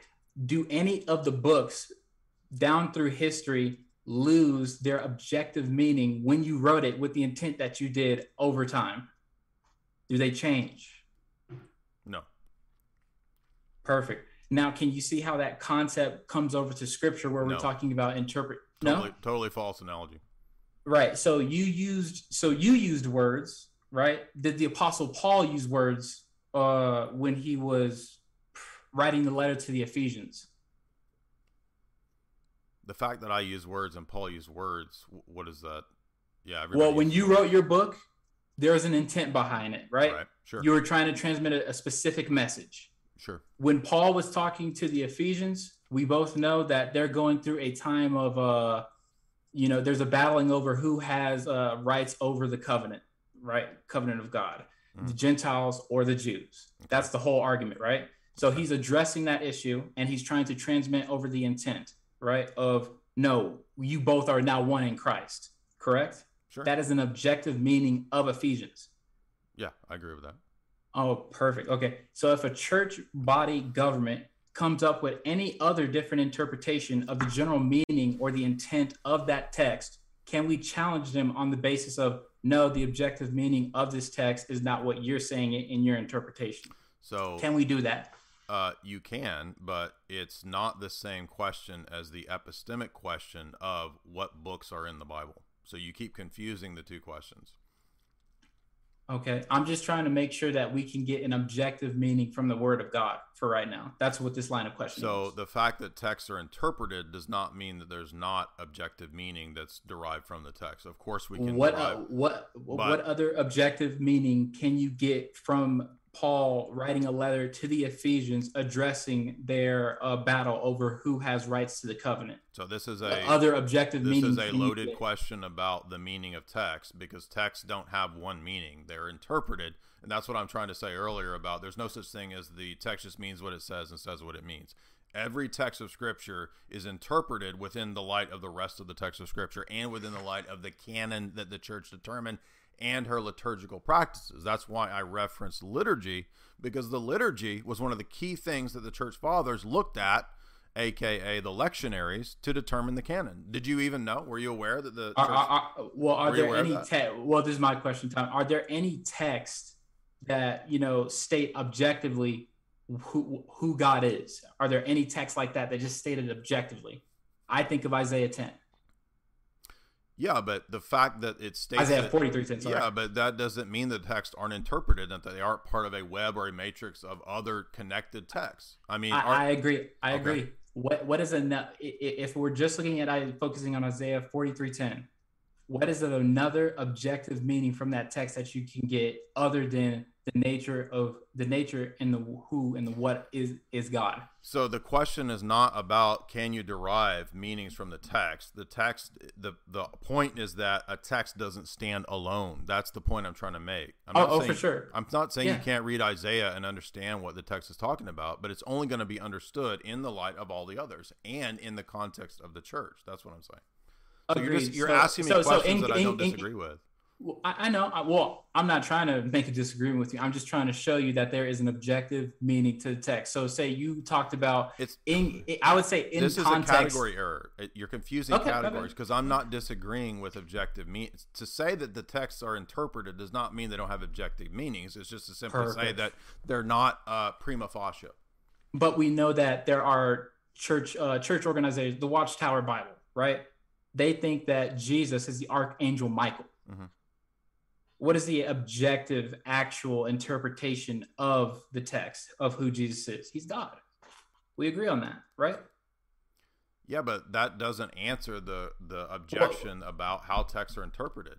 The fact that you right. and I, the I, fact that am trying. What I'm trying to get to is that there is a church government, right, an authority, a normative authority called the Watchtower Society, who makes publishments to their Jehovah's Witnesses that give them a false interpretation. But if the clergy what? were smart enough, well, this is what I'm getting to. If the clergy was smart enough to actually go into the Word of God, they would be able to actually challenge their authority, right, from the grounds of Scripture, and say, "No, I'm sorry, sir. Uh, Jesus is God, correct? Well, no, because on the one hand, they actually have a mistranslated book, right? The their New World Translation actually removes a lot of the references to Christ. So, in fact, no, you can't just go to the book because they have the wrong Bible, which is similar to what you have, the wrong Bible. Oh, so you cannot use the Bible that, Are you that aware you can't that, use that you can. Well, yeah, Are you yeah, I aware know. of the New World Yes, I- Translation? Yeah, yes, I am. Can Okay. can you not? Well, I'm able to use the New World Translation to actually even prove that Jesus is God, because there are certain things that they don't have edited like that. And I Yeah, know but- it's a it's a it's a doctor. It's it, it doctors the original original language is the original uh, translation. So, of God. I totally are you agree. familiar? Right, but you keep just saying that we can go to this text, we can go to that text, we can go to that text. Do you understand that the questions that I was asking were pretextual? Oh well, right. I, I I'm totally getting that, but you you keep relying on pretextual, as in God does never have a purpose to communicate His will to God. I never said That's that. that's the whole problem. I never said that. I don't know where you got Well, that. well, well, how about this? The church will get scripture if they have God, right? You need God in the outpouring of the Holy Spirit to use the church as an in- instrument to get scripture, correct? I think God providentially used the church because Jesus said the Holy Spirit would be given to the church and it, it would never leave the church. And so therefore I- I totally- that's how the totally- church determined the canon. And, and and I totally agree. Now, No, you don't without agree with the operation, without the whole, without that. the well, watch this, watch this. Without the outpouring of the Holy Spirit, can the church know the will of God? Of course not. And would would without the church, God have failed to communicate His word to His people? That's an impossible question because he chose to use the church. That's the Oh, whole oh for, for, for sure. What group do we know that that fell from grace was responsible for Scripture? no church that was responsible for scripture except for the Palestinian Jews, Jews. failed. Right. So they were an instrument Mhm. that, after a time, totally derailed, lost their meaning, Right. but still were used providentially Yeah, but by the sovereign God to communicate to His word. Pentecost. So you you what you're not getting is the importance of Pentecost in redemptive history. Well, I think what you're not getting is uh No, you said the the church- sovereign. Well, well, well, let me finish. You said I the think church. what you're not getting is the sovereign will of God. Because think about it this way. well, so you I have mean, you don't believe that you well- don't believe that God is sovereign and powerful enough to use the church. Oh yeah, well, well, well let, You, let, you let's said it was that. a human Let- institution, let- so so let- the let's church failed. let's You test think the church failed? You think the church? No, failed? no, no, no, no. I don't think the church failed. I think the church would fail without God. But here we No, go. no, no. You believe the here- church- Let's let, let, us give an example really quick. Let's go to an failed. example. Let's go to an example of the sovereignty of God. Genesis 50, right? Joseph. He's just met back up with his brothers after they sold him into slavery. He says a, a, a very uh, key quote to them What you meant for evil, God meant for good, right? Why would you think I deny the providence and I'm sovereignty not. of God? I, I'm not saying. I'm just saying that we are instruments used by God to uh Except for the church in the first to to to take to put down. No, no, no, no, Except no. for the, church. You don't believe no, the no, church? no. you Whoa, don't. whoa, whoa. You, you you need to read that. my. Well, that's my You opening believe that. statement. Well, that was my in my opening statement. If you listen, the church should not boast about being the instrument that God chose to use in order to communicate His That's word. funny because Paul They said the should be church is the they should- body. so the, they, they the should be church is the grateful. They should be they should be grateful that they were the instrument used by God in His sovereign will to deli- communicate the word to the world. So now you're admitting that they were uh, used in the first. century. no, no, no, no. I'm I'm identifying I'm identifying that it is God's sovereign will, which it is all dependent upon that we have You the, have will, the revealed will of. God. This is a false dialectic between the church and God's sovereignty. So Uh, I keep I, I only have a minute left, by the way. So this will be your final response. Go for it. My bad. Keep going. well. Is it who, whose turn is it? What do you mean? Oh, Where we at? uh, I actually think we're done. I think that was it. And then that was uh, cross now- now- examination. oh no, that Right, was cross examination, and then there's closing statements. So right. Uh, Cool. You said as long as you want, and then I'll let you go as long as you want, and then we'll what you want to open up for Q and A. Right. Um, so I think what's happening here is uh, we are trying to communicate in, Well, in the on. essence of the rule of faith that oh, is this not a closing statement? The- the- It's supposed to be mine. Oh, my bad. Yeah, go for it. I mean, that's how have you have it listed. I don't. no, no, no. You're right. really You're right. matter to me. You, you're correct. My bad. I'm, I'm just jumping the gun here. It's okay. So, uh, yeah, I'll, give my closing statement. I'll try to keep it as quick as I can, just to kind of re- review and recap. Um, my take initially uh, is that the Jews themselves uh, had it correct when, even though they had the written text, they had the oral tradition, they did not believe in sola scriptura. Um, I think that's pretty uh, easy to demonstrate. And so when Jesus is preaching and, and doing his ministry, you know, he refers to the oral traditions. He refers to things that are correct in oral tradition, as well as the written text, and as well as rebuking the non consistent accretions and replacements of bad traditions. So there's the written text, there's the oral tradition, And then there's the false tradition, and Jesus, I think, speaks of all of those. And so Jesus himself, I don't believe, thought, taught and thought in the sense of sola scriptura. And we get in the New Testament when we come to Paul's epistles, as I gave you multiple examples. Paul continues to say, not just in Second Thessalonians, but throughout uh, the epistles to Timothy, that he wants Timothy to pass on the entire inheritance. Uh, excuse me. As humans, we're naturally driven by the search for better. But when it comes to hiring, the best way to search for a candidate isn't to search at all. Don't search, match with Indeed. When I was looking to hire someone, it was so slow and overwhelming. I wish I had used Indeed. If you need to hire, you need Indeed. Indeed is your matching and hiring platform with over 350 million global monthly visitors, according to Indeed data, and a matching engine that helps you find quality candidates fast. Ditch the busy work. Use Indeed for scheduling, screening, and messaging so you can connect with candidates faster. And Indeed doesn't just help you hire faster. 93% of employers agree Indeed delivers the highest quality matches compared to other job sites, according to a recent Indeed survey. And listeners of this show will get a $75 sponsored job credit to get your jobs more visibility at Indeed.com slash podcast. That's Indeed.com slash podcast. Terms and conditions apply.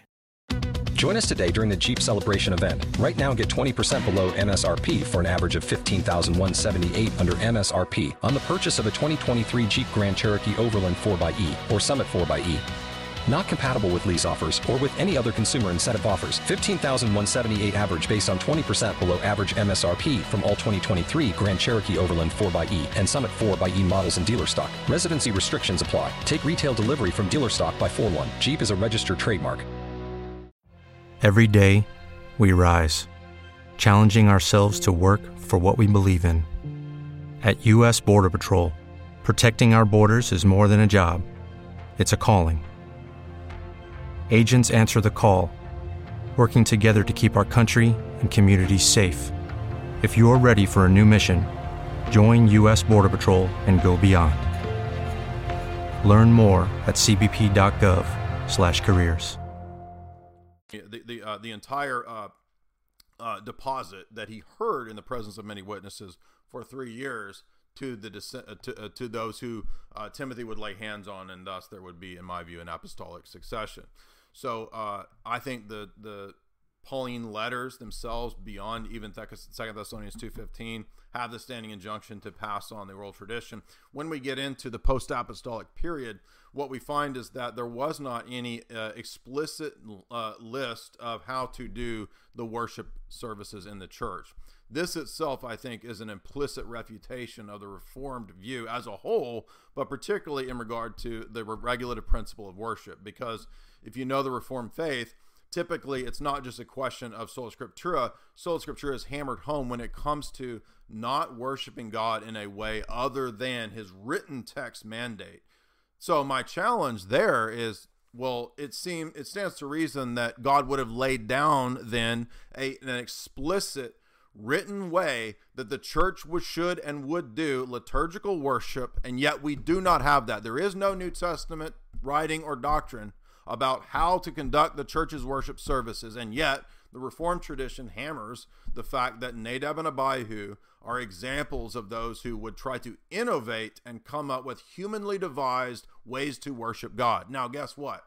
In the early church, there's not a single uh, historian or scholar of the tradition of liturgy, right, of the uh, uh litur- liturgical historians, and I could give you a list of multiple ones like Hugh Wybrew, Williams and Anstall, uh, etc., who talk about the fact that the earliest days of the church did not have a canon of scripture, and yet they had whatever writings they had in the various sees, the ability to worship in a pattern, a liturgy. And in fact, in many of Paul's epistles, many uh, exegetes and scholars from multiple traditions admit that Paul, in many places, is actually citing liturgical hymns and liturgical worship elements in his New Testament epistles. So, what that shows us is that we do not have a pattern of worship other than what is in the temple and synagogue systems that the church adopted and then put into what are called apostolic liturgies. Some of these, in their uh, uh, seed form, still exist today. Guess where you can find those?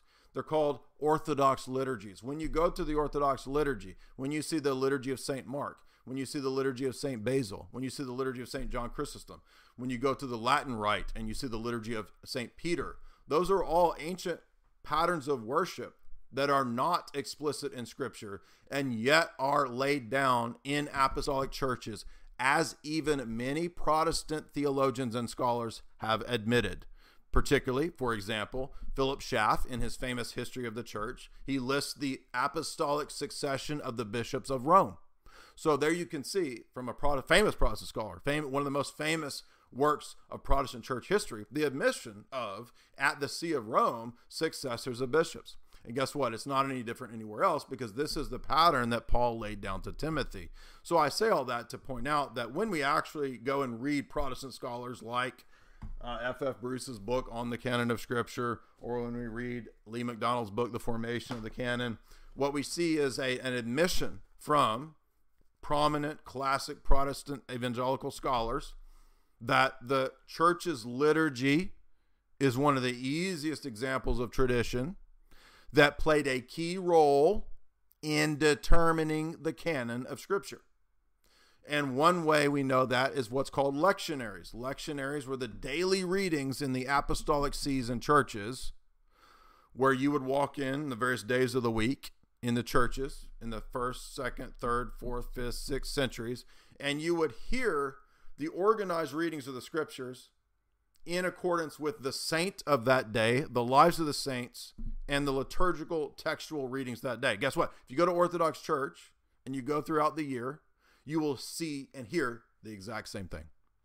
So, what we have is in the church today, the exact same pattern and expression of the way the church worshiped in the first, second, third, fourth, fifth, sixth centuries.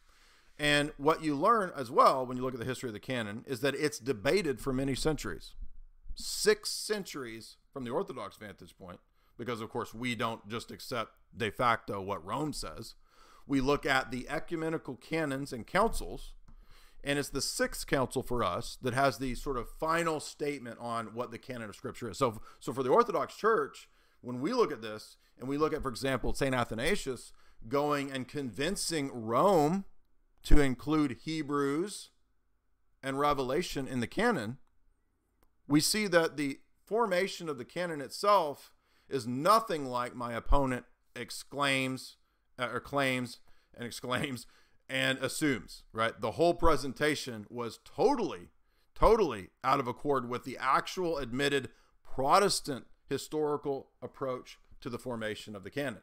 I'm not aware of any Protestant scholars that, uh, in fact, there's a whole chapter on Athanasius doing that very thing to the Church of Rome to convince them to include Hebrews in the Apocalypse. Now, if that's the case, then my opponent who kept setting God's sovereignty over against the instrument of the church. Here's a key example from the providential history of the church where Athanasius, as an instrument of God's providence, goes to Rome and convinces them of these disputed books to be included in the canon. So, the very thing that he's asking for, I'm going to give the example that Lee McDonald covers in that whole chapter in his book that, yeah, Athanasius convinces Rome. He convinces the Pope to include these books in the canon because the East accepted those books. So moving on, um, I think that a lot of his argumentation was premised on the presupposition that the uh, Word of God equals written text. Uh, my whole re- uh, reply to this was just simply that that's not true. The Word of God equals written text and oral tradition, both. And I gave multiple examples. In fact, uh, he asked for, uh, in regards specifically to the Thessalonians, he said, Can you produce any oral tradition that would be in accord with what Paul wrote to the Thessalonians in 2 Thessalonians 2.15 about the oral tradition? Yeah, I would be happy to. It's called the Church of Thessaloniki.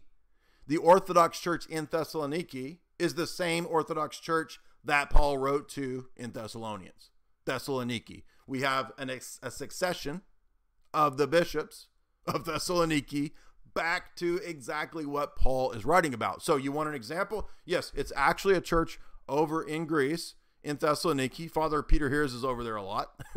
so, there you go. There's one example. And they have a liturgy there. And that liturgy is fundamentally no different than it was in this apostolic period. So, there's one response to that objection that he asked. So moving on, um, I would point out that uh, he mentioned the. Uh, uh, I, I want to uh, highlight this not because I, I, I think that it necessarily disproves all Protestantism, but it is worth again reemphasizing that our friend is not in communion with all of the people that he claims are part of the Westminster Confession. So he believes the London Baptist Confession, but the London Baptist Confession is literally a copy and, pa- copy and paste job that just deletes the sections about infant baptism. So again, I, to say, "Oh, I believe the London Baptist Confession," and you could also look to the Westminster Confession is kind of disingenuous when it comes to the fact that those two groups, at least historically, killed each other. Yes, Calvinists, Baptists, Lutherans, Presbyterians, Anglicans, they've not typically been good buddies. They've killed each other. So the idea that they're just they're sort of in this loose confederation of reformation is simply not true.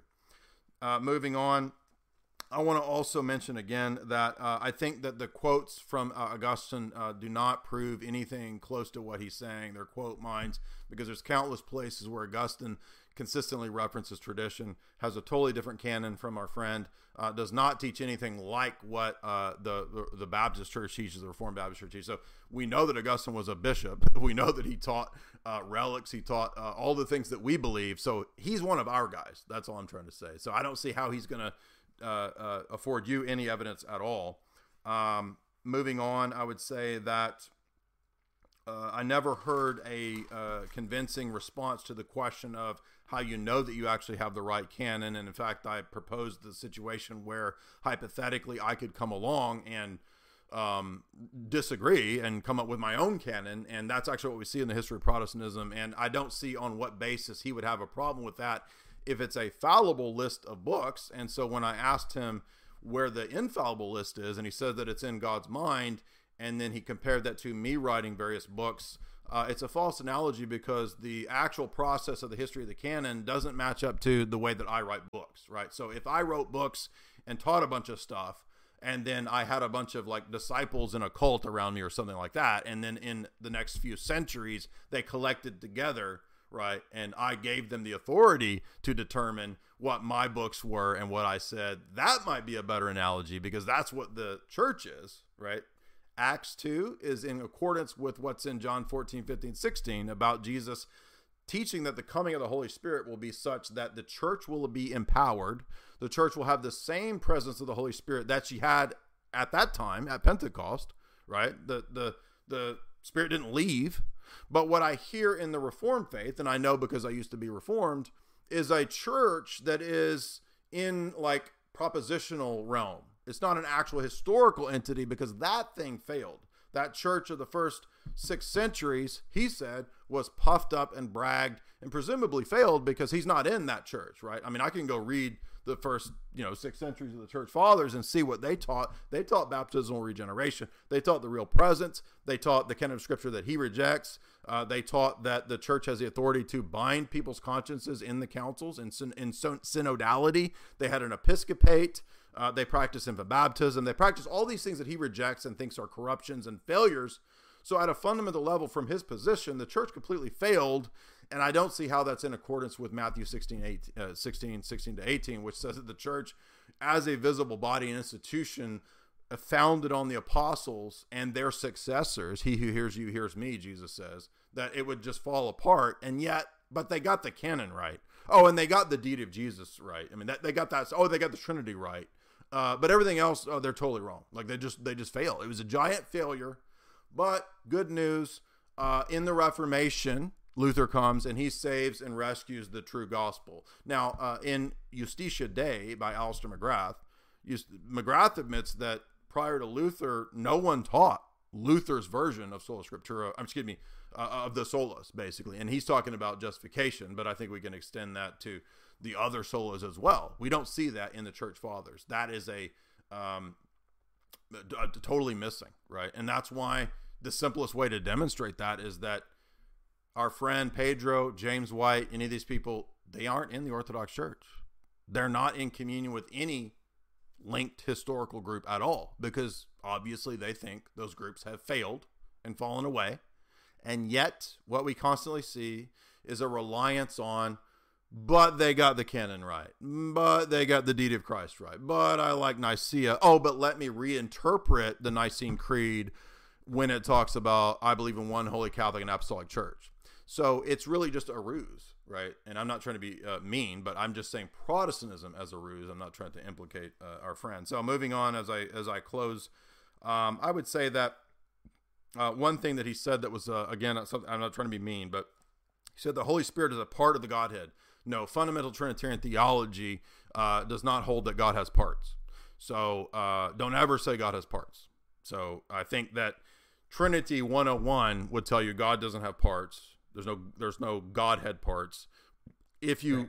if you had studied the church fathers, you would know that the Trinity comes first. So maybe instead of assumptions and presuppositions about sola scriptura justification, maybe you should study like Christology first and the Trinitarian theology first, because you talked about God's providence. What's interesting that uh, in God in God's providence, before the canon of Scripture, the church was operating with a liturgy and was determining in her formulations the Trinity and Christology before there was a publicly acknowledged, completed, closed canon of Scripture. So we operate that way. You operate in the the inverse way in terms of how the Reformation Protestant churches think about Christ and salvation. I think that's a big problem here. Um, he said uh, the church is an institution of man. I don't think the church is an institution of man. The church is an institution made up of men that has a divine origin. I believe the church is the extension of the incarnation, following Paul, because we are the very body, the very limbs, the very eyes, the very hands of Christ himself. Paul says. And that's because the church is a divine institution. It's a theopneustos institution. It's a theanthropic institution, just like Christ himself is theanthropic because he's the God man. So his body shares in the same deification and power that he himself possessed, his body, the church. To say that the church loses its fundamental constitution, power, and spirit would, would be to essentially say that Christ's incarnation does not achieve its effect and Christ is now divided, and a Nestorian ecclesiology is the result. So by default, your Christology is Nestorian as a Reformed person, which 90% of the time they are, and your ecclesiology is Nestorian. So I can just simply say that that's another way to refute this whole thing. Um, and uh, oddly, you admitted that the you said the church is the pillar and ground of truth, but the church as the pillar holds up God's word your so your interpretation of that was the inverse, the opposite of what it actually says. So you read it like we have to remember what the church holds up, which is the word of God. And so the church is actually built on the word of God, the written text. And so you reverse the meaning. So I just had to call you out on that. I think that the point of that text is the very opposite of the reading that you gave it. Lucky Land Casino asking people what's the weirdest place you've gotten lucky? Lucky? In line at the deli, I guess? Aha, in my dentist's office. More than once, actually. Do I have to say? Yes, you do. In the car before my kids' PTA meeting. Really? Yes. Excuse me, what's the weirdest place you've gotten lucky? I never win and tell. Well, there you have it. You can get lucky anywhere playing at LuckyLandSlots.com. Play for free right now. Are you feeling lucky? No purchase necessary. Void where prohibited by law. 18 plus. Terms and conditions apply. See website for details. Um, 2 Timothy 3.16 about the uh, ability of the scriptures to make a man uh, good, uh, uh, sufficient and ready for every good work uh, does not prove sola scriptura, and I give many examples of how that's the case. Um, the fact that it's able to make you wise and and and so forth. The text doesn't mention anything about gathering together in church, uh, taking the sacraments, uh, uh, prayer. So would we conclude that that's literally all that's necessary is what's listed in the text and so i don't have to pray i don't have to go to church. Well on your reading of the text that would seem to follow which is absurd. So in in the context of the rest of scripture there's not even a new testament canon completed yet. So how could this text prove sola scriptura when it's prior to the new testament even fully being written? John hasn't written his apocalypse yet. So again sola scriptura i think presupposes multiple things and primarily my argument was about the epistemic preconditions for going to the text. I want to know how you have the right list, which you said is fallible. and then you turn around and said, but that is the, the actual list is in God's mind, which we don't have access to. But I know that my list is right because it's the Word of God. That is a circle. And so appealing to the text doesn't answer, it just presupposes a thing that I'm asking about, which is the contents of the text itself. So I don't think I ever heard an answer to that specific objection.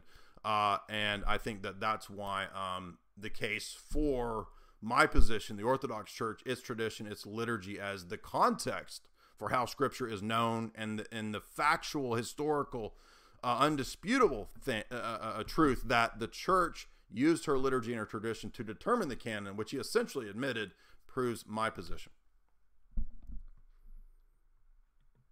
All right, I'll get into mine.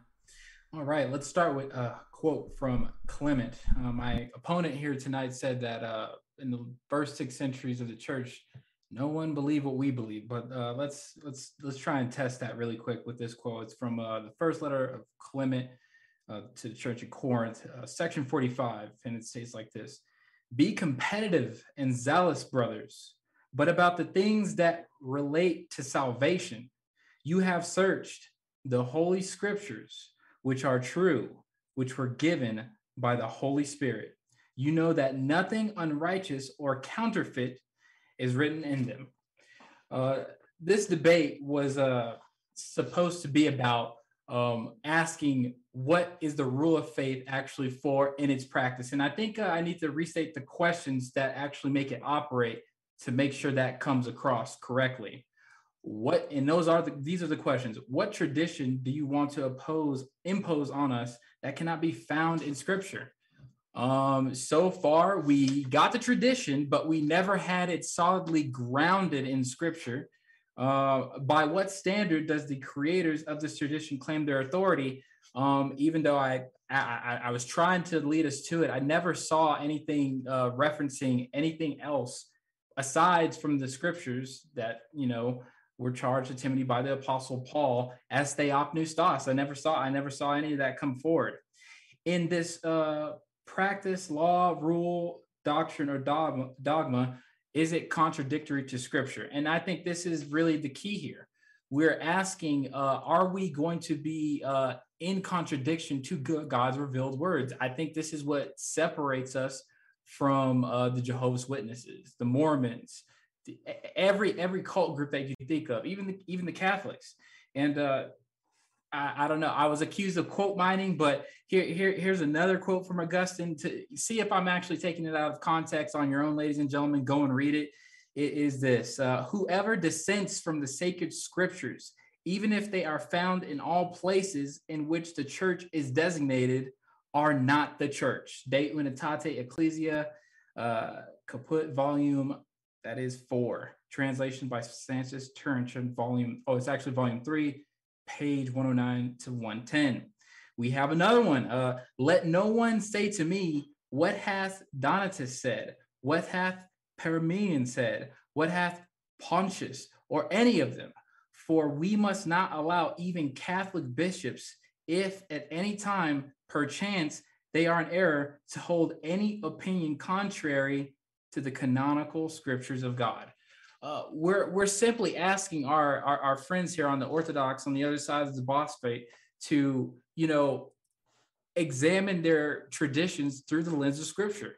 We're not saying you need to throw away all your tradition. We have traditions, but the difference I think here between our two parties is that we are able to take tradition and examine it through the biblical lens and not the other way around.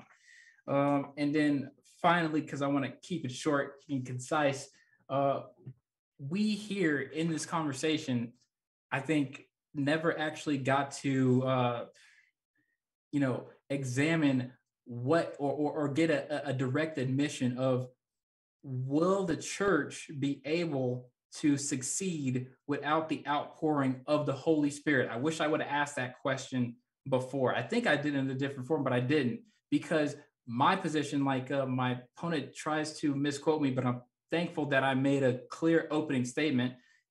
My position is that the church succeeds dependent on the sovereign. And I totally agree. It's not a part. The Holy Spirit is completely God. So he got me there. I think I may have misspoken.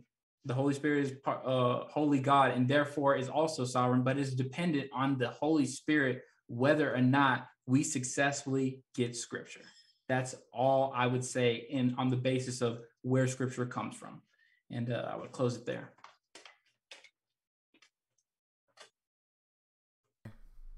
I'm sorry.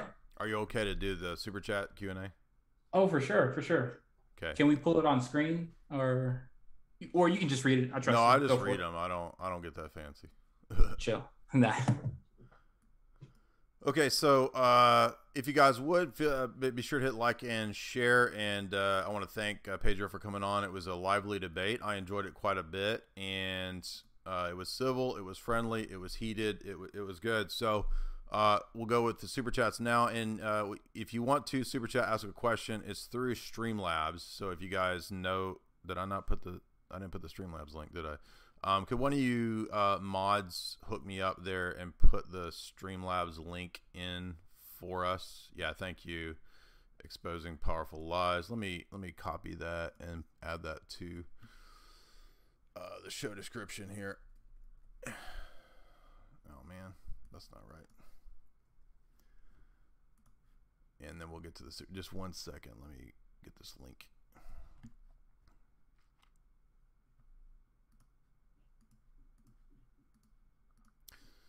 All right, so I'm only I'm only going to be taking the super chats, and you can direct them to whoever you want, me or him. Please keep them obviously within the bounds of what's like acceptable on the platform. Uh, anything crazy, we won't be reading it. Green Feathers for five dollars says uh, Pedro is not a theologian. Volpace for five dollars says thank you Pedro. God bless you, Jay. Uh, please both pray for us in Australia. Amen. Uh, if I had to say that, my I have actually been praying for Australia. It's crazy what's happening there. It's pretty stupid. Green Feathers for five dollars. Quote, gotcha, Pedro. Gooster, five dollars. Pedro should take time to reflect on what is actually being said by the Orthodox. If incorrect, calling the body of Christ his uh, theanthropic church the traditions of men would go would be along the line toes the line of blasphemy. David, five dollars. You're both smart, and thank you. Well, for... can I can I respond Yeah, to that sure, go really ahead. quick? Sure. Yeah. Uh, honestly, I have uh, in my, some private conversations been actually talking about uh, or talking to um, Orthodox men, and if I had to say, every time I interact with a group, I'm primarily concerned on the identity of Christ because I think that obviously that's the way anyone is saved, and the Christology is there is solid. So if anything, uh, I would not be combative about like the identity of Christ, which is particularly pivotal to a, man, a person's salvation within the Orthodox Church. Mm. In my, I haven't, I haven't d- dove in uh, deep enough, obviously, to get into other things, but I would, I would not say outright every tradition in the Orthodox Church is evil and you know contradicts the Word of God. Well, one thing that the Christology uh, leads to is the impossibility of uh, Calvinism. So, if you're going to be a Calvinist, you can't believe what's in Ephesus uh, at all. So, uh, moving on, it's uh, David. No, that's David says for five dollars. You're both very smart. Thank you for presenting your sides. That was a learning experience for me. Thank you very much, David.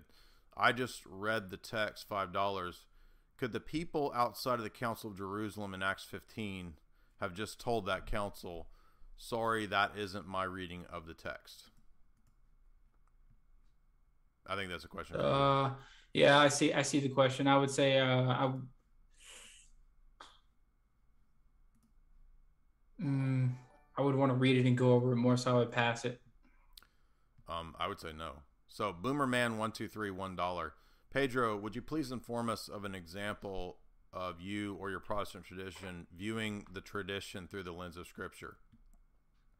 Um, sola scriptura is in fact a tradition, saying this is the word of God, in inexplicably. That's the presupposition that we're writing on. It is theopneustos, right? Therefore, no other um, authority in the church can come above it. And when it comes to an objective meaning, that's it. Boom.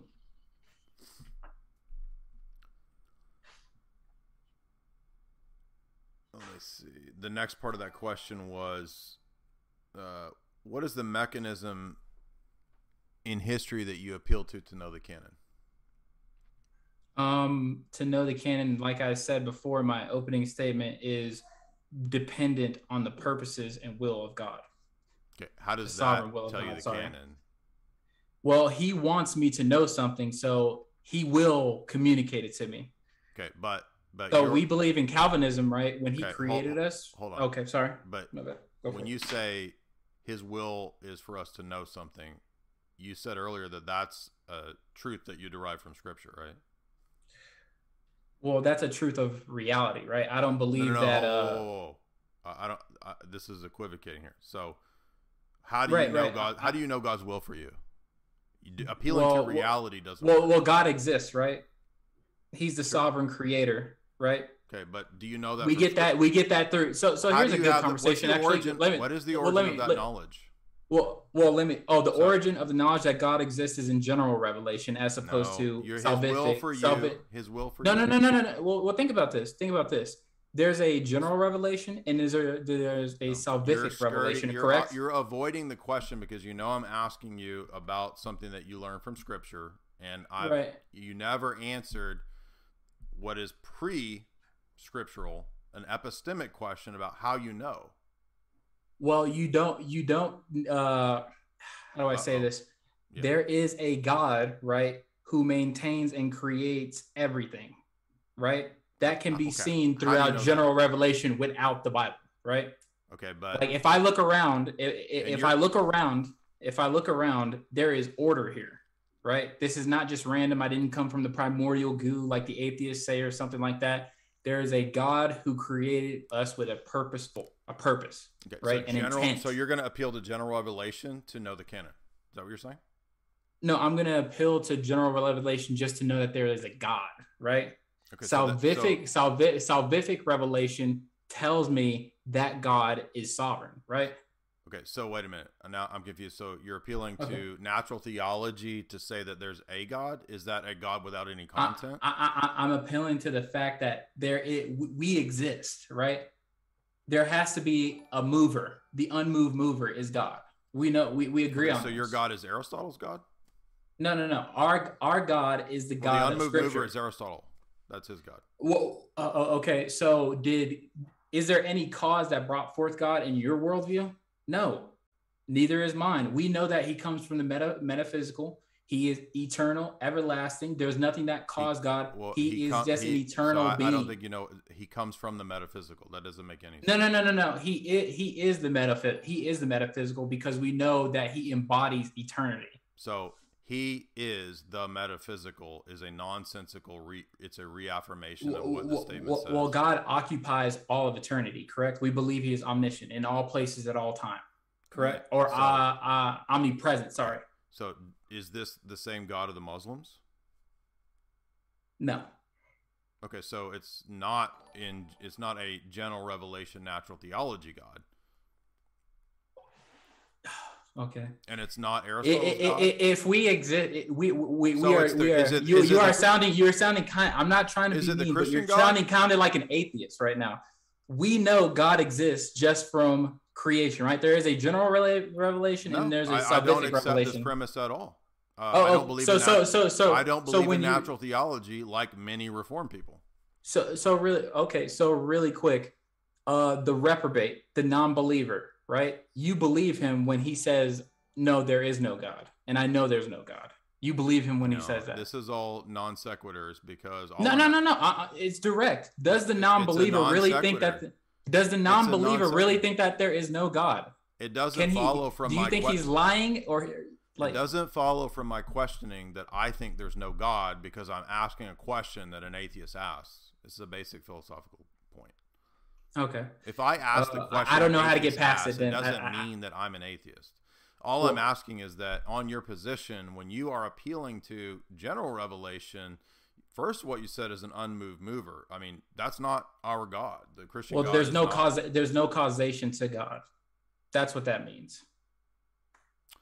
Okay, but unmoved mover is the way Aristotle describes God, and that's not the Christian God. So I'm Lucky Lucky Land Casino asking people what's the weirdest place you've gotten lucky? Lucky? In line at the deli, I guess? Aha, in my dentist's office.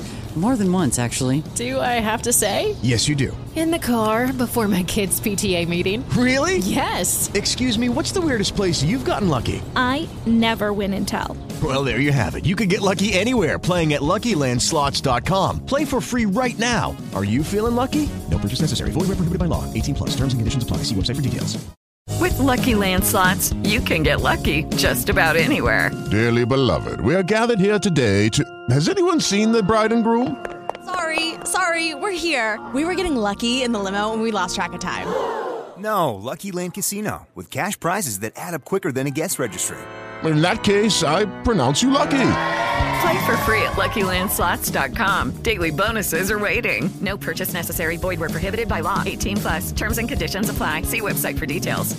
Hey guys, it is Ryan. I'm not sure if you know this about me, but I'm a bit of a fun fanatic when I can. I like to work, but I like fun too. It's a thing. And now the truth is out there. I can tell you about my favorite place to have fun. Chumba Casino. They have hundreds of social casino style games to choose from with new games released each week. You can play for free anytime, anywhere and each day brings a new chance to collect daily bonuses. So join me in the fun. Sign up now at ChumbaCasino.com. No purchase necessary. VGW. Void were prohibited by law. See terms and conditions. 18 plus. Asking you how you Okay, know. aban- uh, my bad on the unmoved mover. Abandon unmoved mover from your mind. There is no cause to our God. Wait correct? So, so don't use the argument you just used. Well, we're, we're well we're we're we're reaching a, a, a roadblock in the whole argumentation. I'm just allowing the premise, saying this makes no sense. Uh, so this, but we we don't know, and I'm saying okay, question- cool. Allow the premise, then yes, uh, that that's a bad way to phrase it. This is still an eternal God who created us, right? okay, is it a personal God? Yes. Is there a generic concept of person that's not Father, Son, and Spirit? No. So you're arguing for the Trinity. Yes. Okay, so isn't The Trinity, the Trinity, the, Isn't the that Trinity, doctrine- just like the isn't the, that the being, the being, and the persons of God are all eternal. They were not created. Isn't the doctrine of Trinity a doctrine of revelation? Yes. Okay, so it's not general revelation. Well, general revelation just knows that you know that a God exists Okay, and I asked you, is that God as a result Father- just from looking out in I the world. said, is he personal? And you said yes. Yes. And then you said, is it Father, Son, and Holy Spirit? So now it's not general revelation anymore. All right, I, I would say move forward. Move forward. Okay. Next question is uh, Volpe's five dollars. Pedro, I'm not sure how much you know of the Old Testament. There's a lot that we do. I think he means as Orthodox that is in the Old Testament. For example, there is the petitioning of the mother of the king in uh, the Old Testament. There's venerating and healing that occurs by objects such as the bones of Elisha, and there is liturgical worship in the Old Testament. So, I would agree with that. Gotcha. Read Arthur Kessler two dollars. Pedro, how do you know that the scripture lens that you use when you talked earlier about that lens isn't tainted by your own man-made tradition or fallible because of your human fallen nature? Because God is able to, in his sovereign, meaning ultimate authority, absolute power, Okay. total control, use a crooked stick to make a straight line. Do you and understand- Provide and commit to people his actual word. Do you understand? Which means we can right. get scripture Do you understand why? people. So, if I say to you that I think that's begging the question, do you understand why I say that? I'm not asking if you agree with I- me, I- but do you yeah, understand I don't, why I don't know. say that? I, I I would go. with, I don't know. Let's see where. Let's see where it goes. I don't know. So take us through that line. Explain. Explain it. Well, what I was trying to get at in the last uh, series of questions was precisely that there's a there's a flipping back and forth that occurs between the appeals to what you're calling general revelation, which when I dig into it seems to then turn back into what's in Scripture. So the question was originally about the content of Scripture, and Right. you were like, "Well, I'm not really going to that. I'm just going to look over here at the general revelation."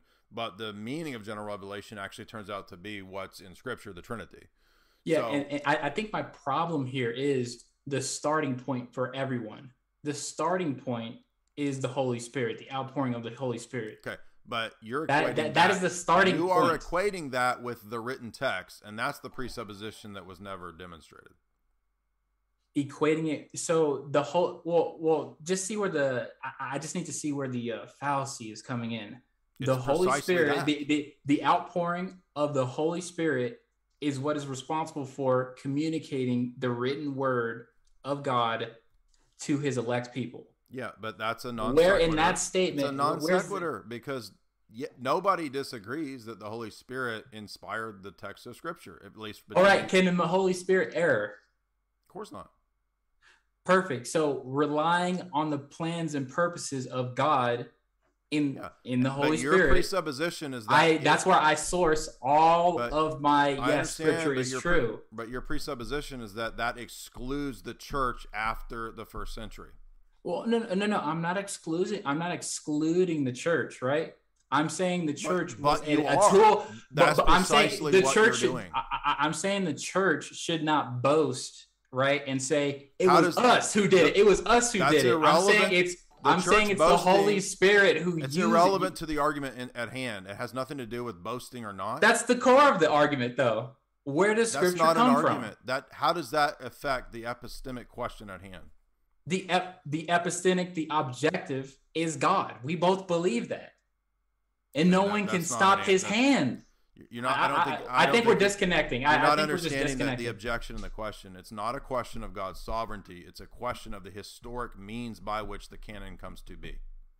right, and I put the sovereignty above the historic means. So, so when I ask you how you know about the sovereignty of God, you said Yes. from general revelation, and when I asked you about that, it actually turned out to be special Well, he, he, revelation. he, well, I, I and acknowledge that special he the church, revelation, special revelation begs the question because it assumes that you have the canon right.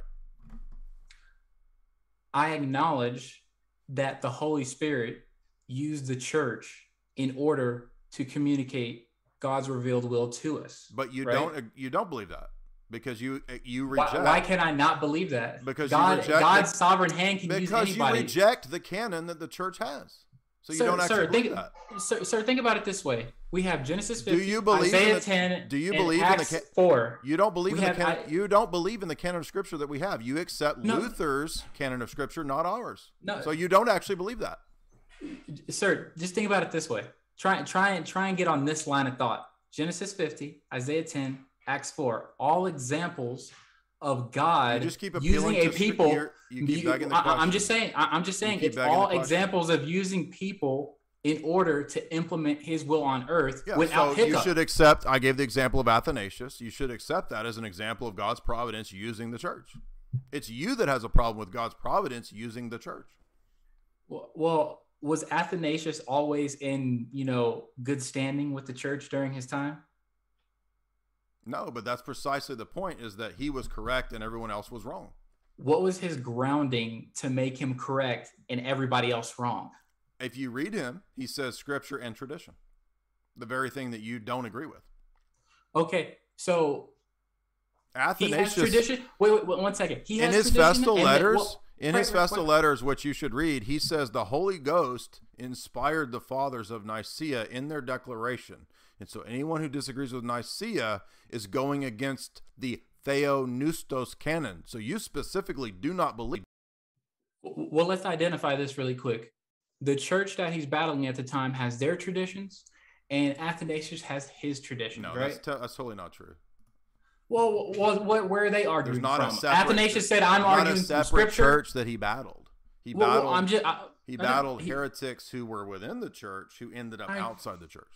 But I, I totally agree. I totally agree. And they are outside the church, but they have traditions, right? That's begging the, the question is whether the traditions are true or false. It's not a question of tradition. Perfect. How do we true? How do we? How do we identify whether a tradition is true or false? Is it scripture? No, it's not just scripture. It is scripture and tradition. The tradition of the church. The Okay. Theopneustos. Well, well, we all have our. Do you traditions. I have understand my- I'm just repeating what Athanasius says in his festal letter? So it's basically you are disagreeing not with me, but with Athanasius. Because Okay. Athanasius writes festal letters where he says the Holy Ghost spoke through Nicaea, and anybody who disagrees with Nicaea is disagreeing with the Holy Ghost. Well, what if me and you said we have the Holy Ghost? We both have our traditions, right? I have the traditions of Calvinism. I can identify that. And you have the traditions of the Orthodox Church. What's the final point of contact we should go to in order to see whose traditions and who's actually in communion with the Holy Spirit? Well, it's going to be who has the actual true church, right? Because that's the church has reference tradition. Okay.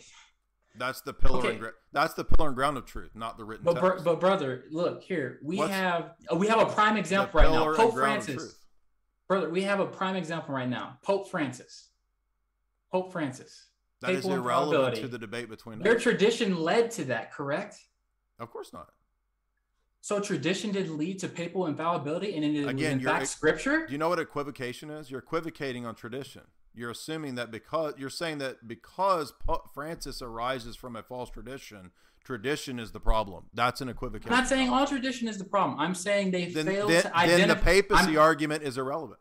Well, well, I'm trying to show you where the papacy obviously, uh, the papacy obviously is relevant. I would agree, but also could have been why- destroyed if they then- properly then used the irrelevant. scriptures Okay. as a lens to identify. No, papal infallibility is not a thing. We reject that. Yeah, we need a multiplicity of elders. No, again, the history. If you read the apologetic tradition on this issue, right, the opposition to the papacy precisely comes from the violation of the canonical tradition first and foremost. So the Byzantine lists of the Middle Ages appeal to the tradition of the church in the canons as to why the papacy cannot be true, as well as textual debates and argumentation. But the point is that it's not just a question of who has more texts, me versus them, Pope versus Orthodox. It's a question beyond the text. It's also part of the history of the church because the church is a historical entity. The church is not a thing that's propositionally just in your head. It's a thing from history. This is this is the issue at, at, at root here. Let's move on because we, we can be here all night, and we can do a part two down the road or something like that. But we, we gotta For sure, yeah, we gotta yeah. move on. And hey, I want to thank you once again. You're a beast. You did two streams tonight, right? Beast, nice. I appreciate this. But. Golden Arm 2007, 50 bucks. I don't understand the infallible list in God's mind, but is fallible in man's possession. This makes no sense.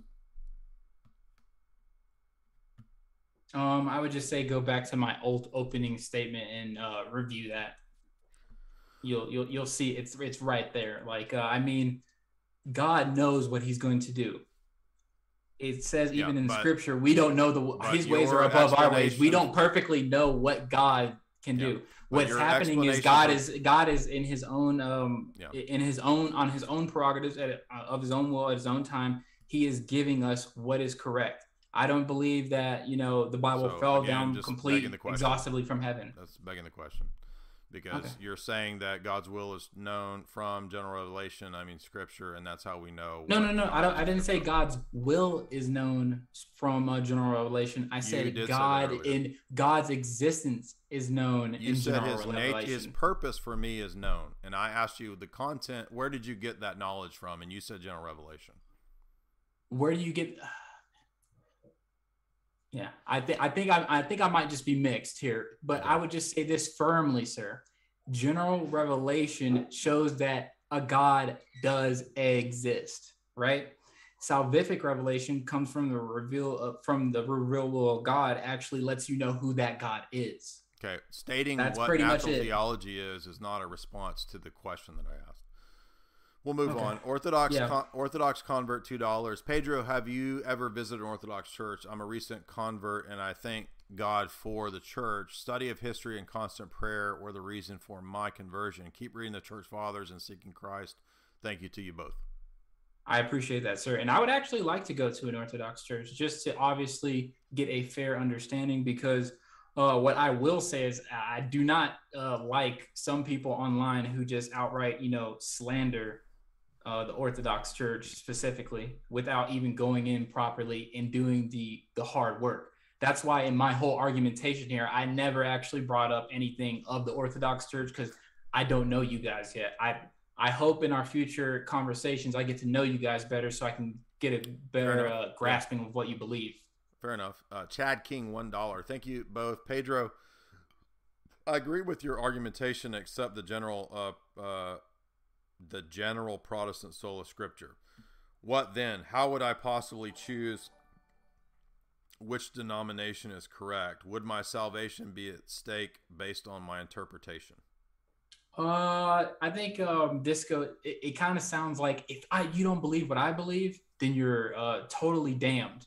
And I think that is a very naive position to take. Obviously, there, you know, during along the process of sanctification, there's different levels of maturity in people's uh, knowledge. Obviously, I'm green here. This is one of my first big, uh, I think, debates in theology. So I'm not saying that I actually demonstrated perfectly here or would even have the authority to make a judgment call over someone's salvation. Uh, yeah. So I, I just wouldn't, I w- I wouldn't do that. Macedonian rank one one dollar. Macedonia and Christ are eternal. Golden Arm 2007 three dollars. Please explain. Uh, begging the question, non sequitur and equivocation. These might be helpful.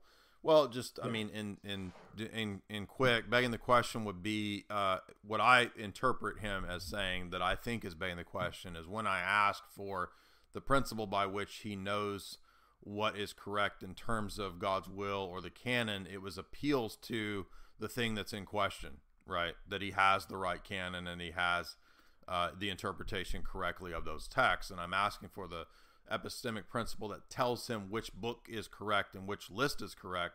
And he just went to the text as if that tells him which book or list is correct.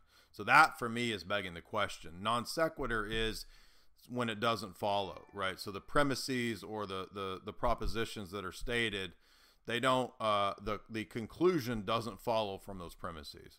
Um, equivocation is the idea that the word or uh, uh, a phrase has the same meaning in every context or setting, like the word concept fallacy.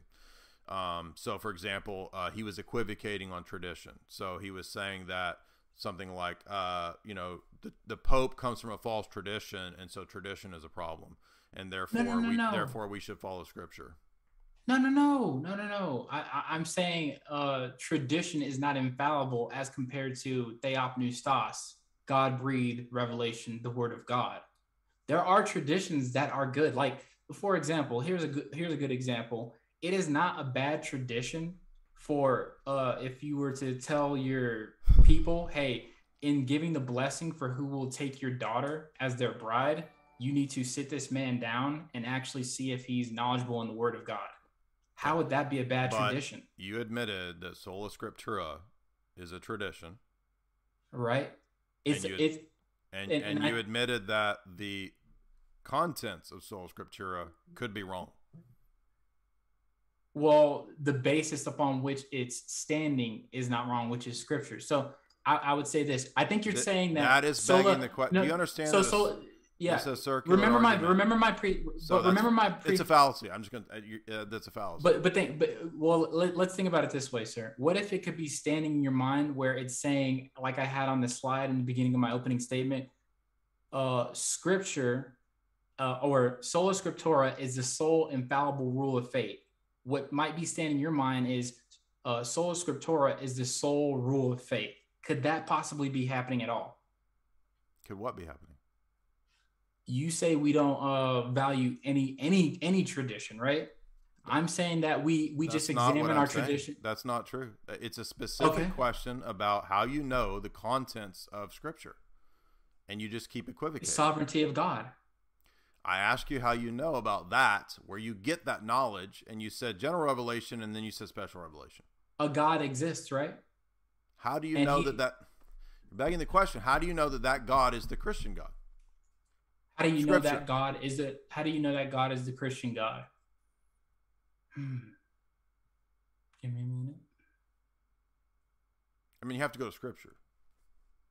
Exactly. You have to go to Scripture. So that's begging the question. The, the question Where is does about Scripture the come from? contents of Scripture. Where does Scripture come from? Um, we're gonna move on. God. Rolf It- state that's Yeah. not answering the question. Nobody. How is that not an Nobody disagrees that God But- is the ultimate source of tradition. The question is said- about. you admit- the question is about how do we determine the canon of Scripture, and you can't Right. just say because God, bro. That's well, not well, I'm not saying. I, well, I'm not saying because God, bro. I'm saying God, like we agreed upon, is a personable God, a Okay. personal one, And right? asked He interacts in his cre- I in, in his asked you- creation. And he wants his Nope. creation to know him, right? No, I asked you how you know that and that he's personal. I said, is there Yeah. any? I said, is Because there any? we're- Is God personal apart from Father, Son, and Spirit? And you said no. And Father, Son, and Spirit is a doctrine of Scripture and Revelation. Right, right. And think about it this way. That is a The- the- circle. That's a Right. circle. Oh, oh, okay. So think about it this way: the Trinity, God, Father, uh, uh Son, uh, Holy Spirit, and God, and, and the Father. I'm getting mixed up. Sorry. They're they're in a personal relationship. We're made in their image, right?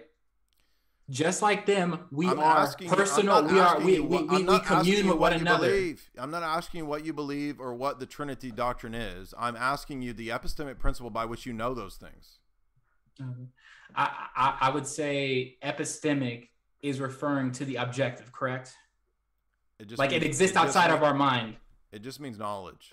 What is yeah, the but but epistemic is means the- it exists outside of our mind. Without us here, two plus two still equals four. That's not what the word means. No, it's not. It's not a. So, all right. What's move on. epistemic mean? It just has to do with with knowledge. Our our doctrine of knowledge, how we know what we know, what do we know, can we justify our beliefs? It's a domain of philosophy, epistemology.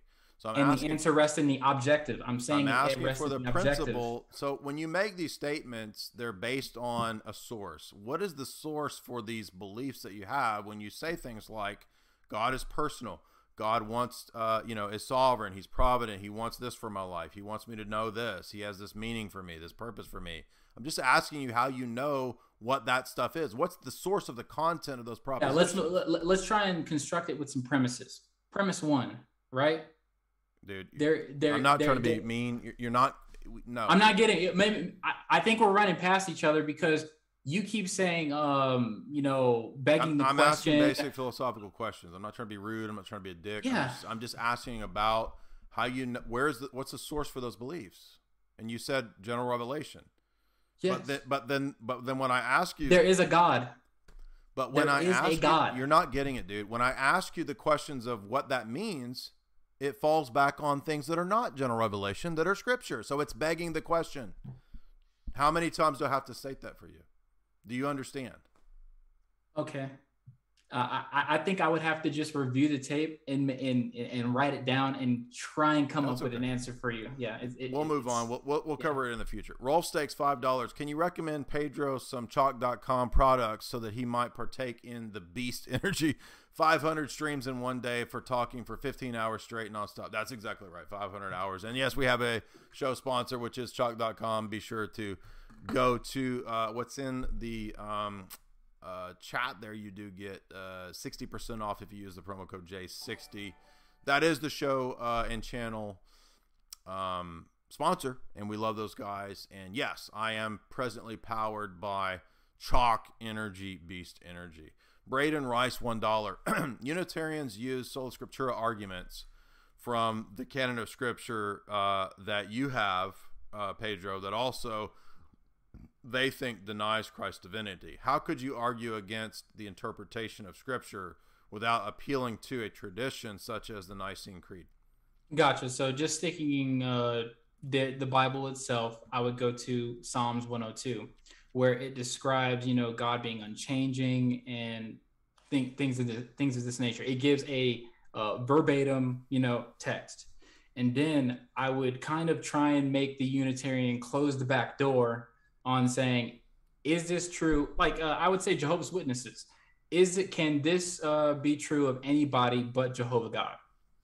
if they close that door and say yes that is jehovah god i would then uh, go into i think it's john is it john? No it's not john 316 it's somewhere in john where it gives an exact uh, reference to the sun, right? Using the it's actually quoting from psalms 102 who the sun is right? So from there i would then ask him okay you just said before that this can be true of anyone but jehovah god and this is jesus being identified right here verbatim as jehovah god is jesus god that's how i would do it like that Nicodemus 3:33. Pedro, Jay is asking you how you know that sola scriptura is true and you're saying that sola scriptura is true because sola scriptura says it is the case that is so. Uh, this is like saying my diary is infallible because my diary says my diary is infallible.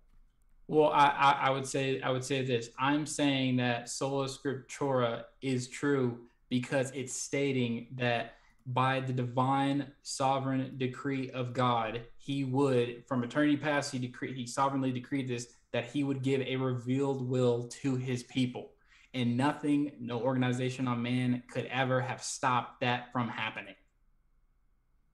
But again, that's known from scripture. I, I don't want to run in a circle again. I would just say next question. Right. And yeah. Um, that's the last of the super chats. So thank you, Pedro. It was a, a, nice debate, and hopefully we can, uh, you know, uh, set up some good uh, topics and debates in the future if you want to. For for sure, yeah. I was actually interested on the uh, Trinity. So do you? And this is just a passing question. You don't have to answer it in full now. We can argue it later.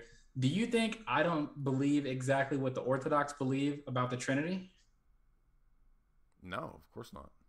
Oh, perfect. Cool. No, so no, we no, do. no. we I'm do saying- agree on the Trinity. Okay. No, cool. no, no, no, no. You misunderstand me. I'm saying you, of course, do not accept what we believe. We are totally at odds. Okay. One being of God, three distinct persons, all fully partaking in that being of God, right? Is that is there any error in that statement? No, but uh, I mean that's not really. I mean that's like a good starting point, you could say. But the, for example, I mean every Reformation church that I've ever heard of or know about believes in the filioque, and that's a fundamental thing that the Orthodox Church rejects. I'm going to be honest, I've never heard of the filioque, but if we believe that there is one eternal being of God, three distinct persons, all equally and fully participating and in communion with that being, I think we're solid. So I I I, I think we're just be mincing words after that. So that's right. Like that's like saying um, me and a Mormon believe in uh, the phrase "Jesus is God," so we're we're straight. We're all good. Well, when the Mormon Oh, that's no, I mean, So we were when- very specific in being when the Mormon ex- persons. when the Mormon explains what he means, Okay. we totally disagree over the meaning of Jesus as God, right? So in the same way, even though the phrase one essence, three persons is something that we have in common, the filioque is a uh, fundamental issue that all Reformation and Western churches accept that the Orthodox Church holds as fundamentally heterodox. So no, Okay. Oh, how about this? Christology, hypostatic union. Jesus So is again, you 100% man and 100% have- God. Again, it's more than that. So you don't. Is he believe, hun- but you don't believe you don't believe Ephesus. You don't believe Chalcedon. You don't believe the fifth or sixth councils. So no, can we you, don't agree. can you w- without the long words, can you just explain it like to me? I'm like I'm a layman. So what we should probably do is a separate discussion for that. Yeah, that would be a whole other topic. But I'd be glad to, you know, you can come back and we can talk Christology anytime. Perfect. Okay, cool. Nice. All right. Anything you want to leave anybody with? Uh, of course, I've got your channel linked, the Crucible. Anything else you want to leave us with? Uh, no, I just want to say thank you again to Jay Dyer for having me on his channel. Obviously, I'm I'm I'm super green. I've ne- I've never actually had I think a legit theological debate like this. This is my first time. So for him to be able to say, uh, yes, I will let this peasant come onto my channel. no, I don't argue feel like that. I mean, uh, Yeah, so I'm kidding, I, I'm kidding. I'm glad Yeah. you're here, and uh, it was a good discussion. And we we often, I mean, it was civil, it was heated, it was good, it was perfect. Mm-hmm. Um, and no, I don't I don't look down on you or anything like that. I mean, our our goal, uh, we we we're very open about it. We want people to be orthodox because we think it's true. So that's our goal here. Um, and you're welcome anytime. And uh, thank you for having me on the Crucible. And everybody have a good night. Perfect. All right, later, dude. With Lucky Land slots, you can get lucky just about anywhere. Dearly beloved, we are gathered here today to. Has anyone seen the bride and groom? Sorry, sorry, we're here. We were getting lucky in the limo and we lost track of time. No, Lucky Land Casino, with cash prizes that add up quicker than a guest registry. In that case, I pronounce you lucky. Play for free at LuckyLandSlots.com. Daily bonuses are waiting. No purchase necessary. Void where prohibited by law. 18 plus. Terms and conditions apply. See website for details. With Lucky Land Slots, you can get lucky just about anywhere. This is your captain speaking. Uh, we've got clear runway and the weather's fine, but we're just going to circle up here a while and uh, get lucky. No, no, nothing like that. It's just these cash prizes add up quick. So I suggest you sit back, keep your tray table upright, and start getting lucky. Play for free at LuckyLandSlots.com. Are you feeling lucky? No purchase necessary. Void where prohibited by law. 18 plus terms and conditions apply. See website for details.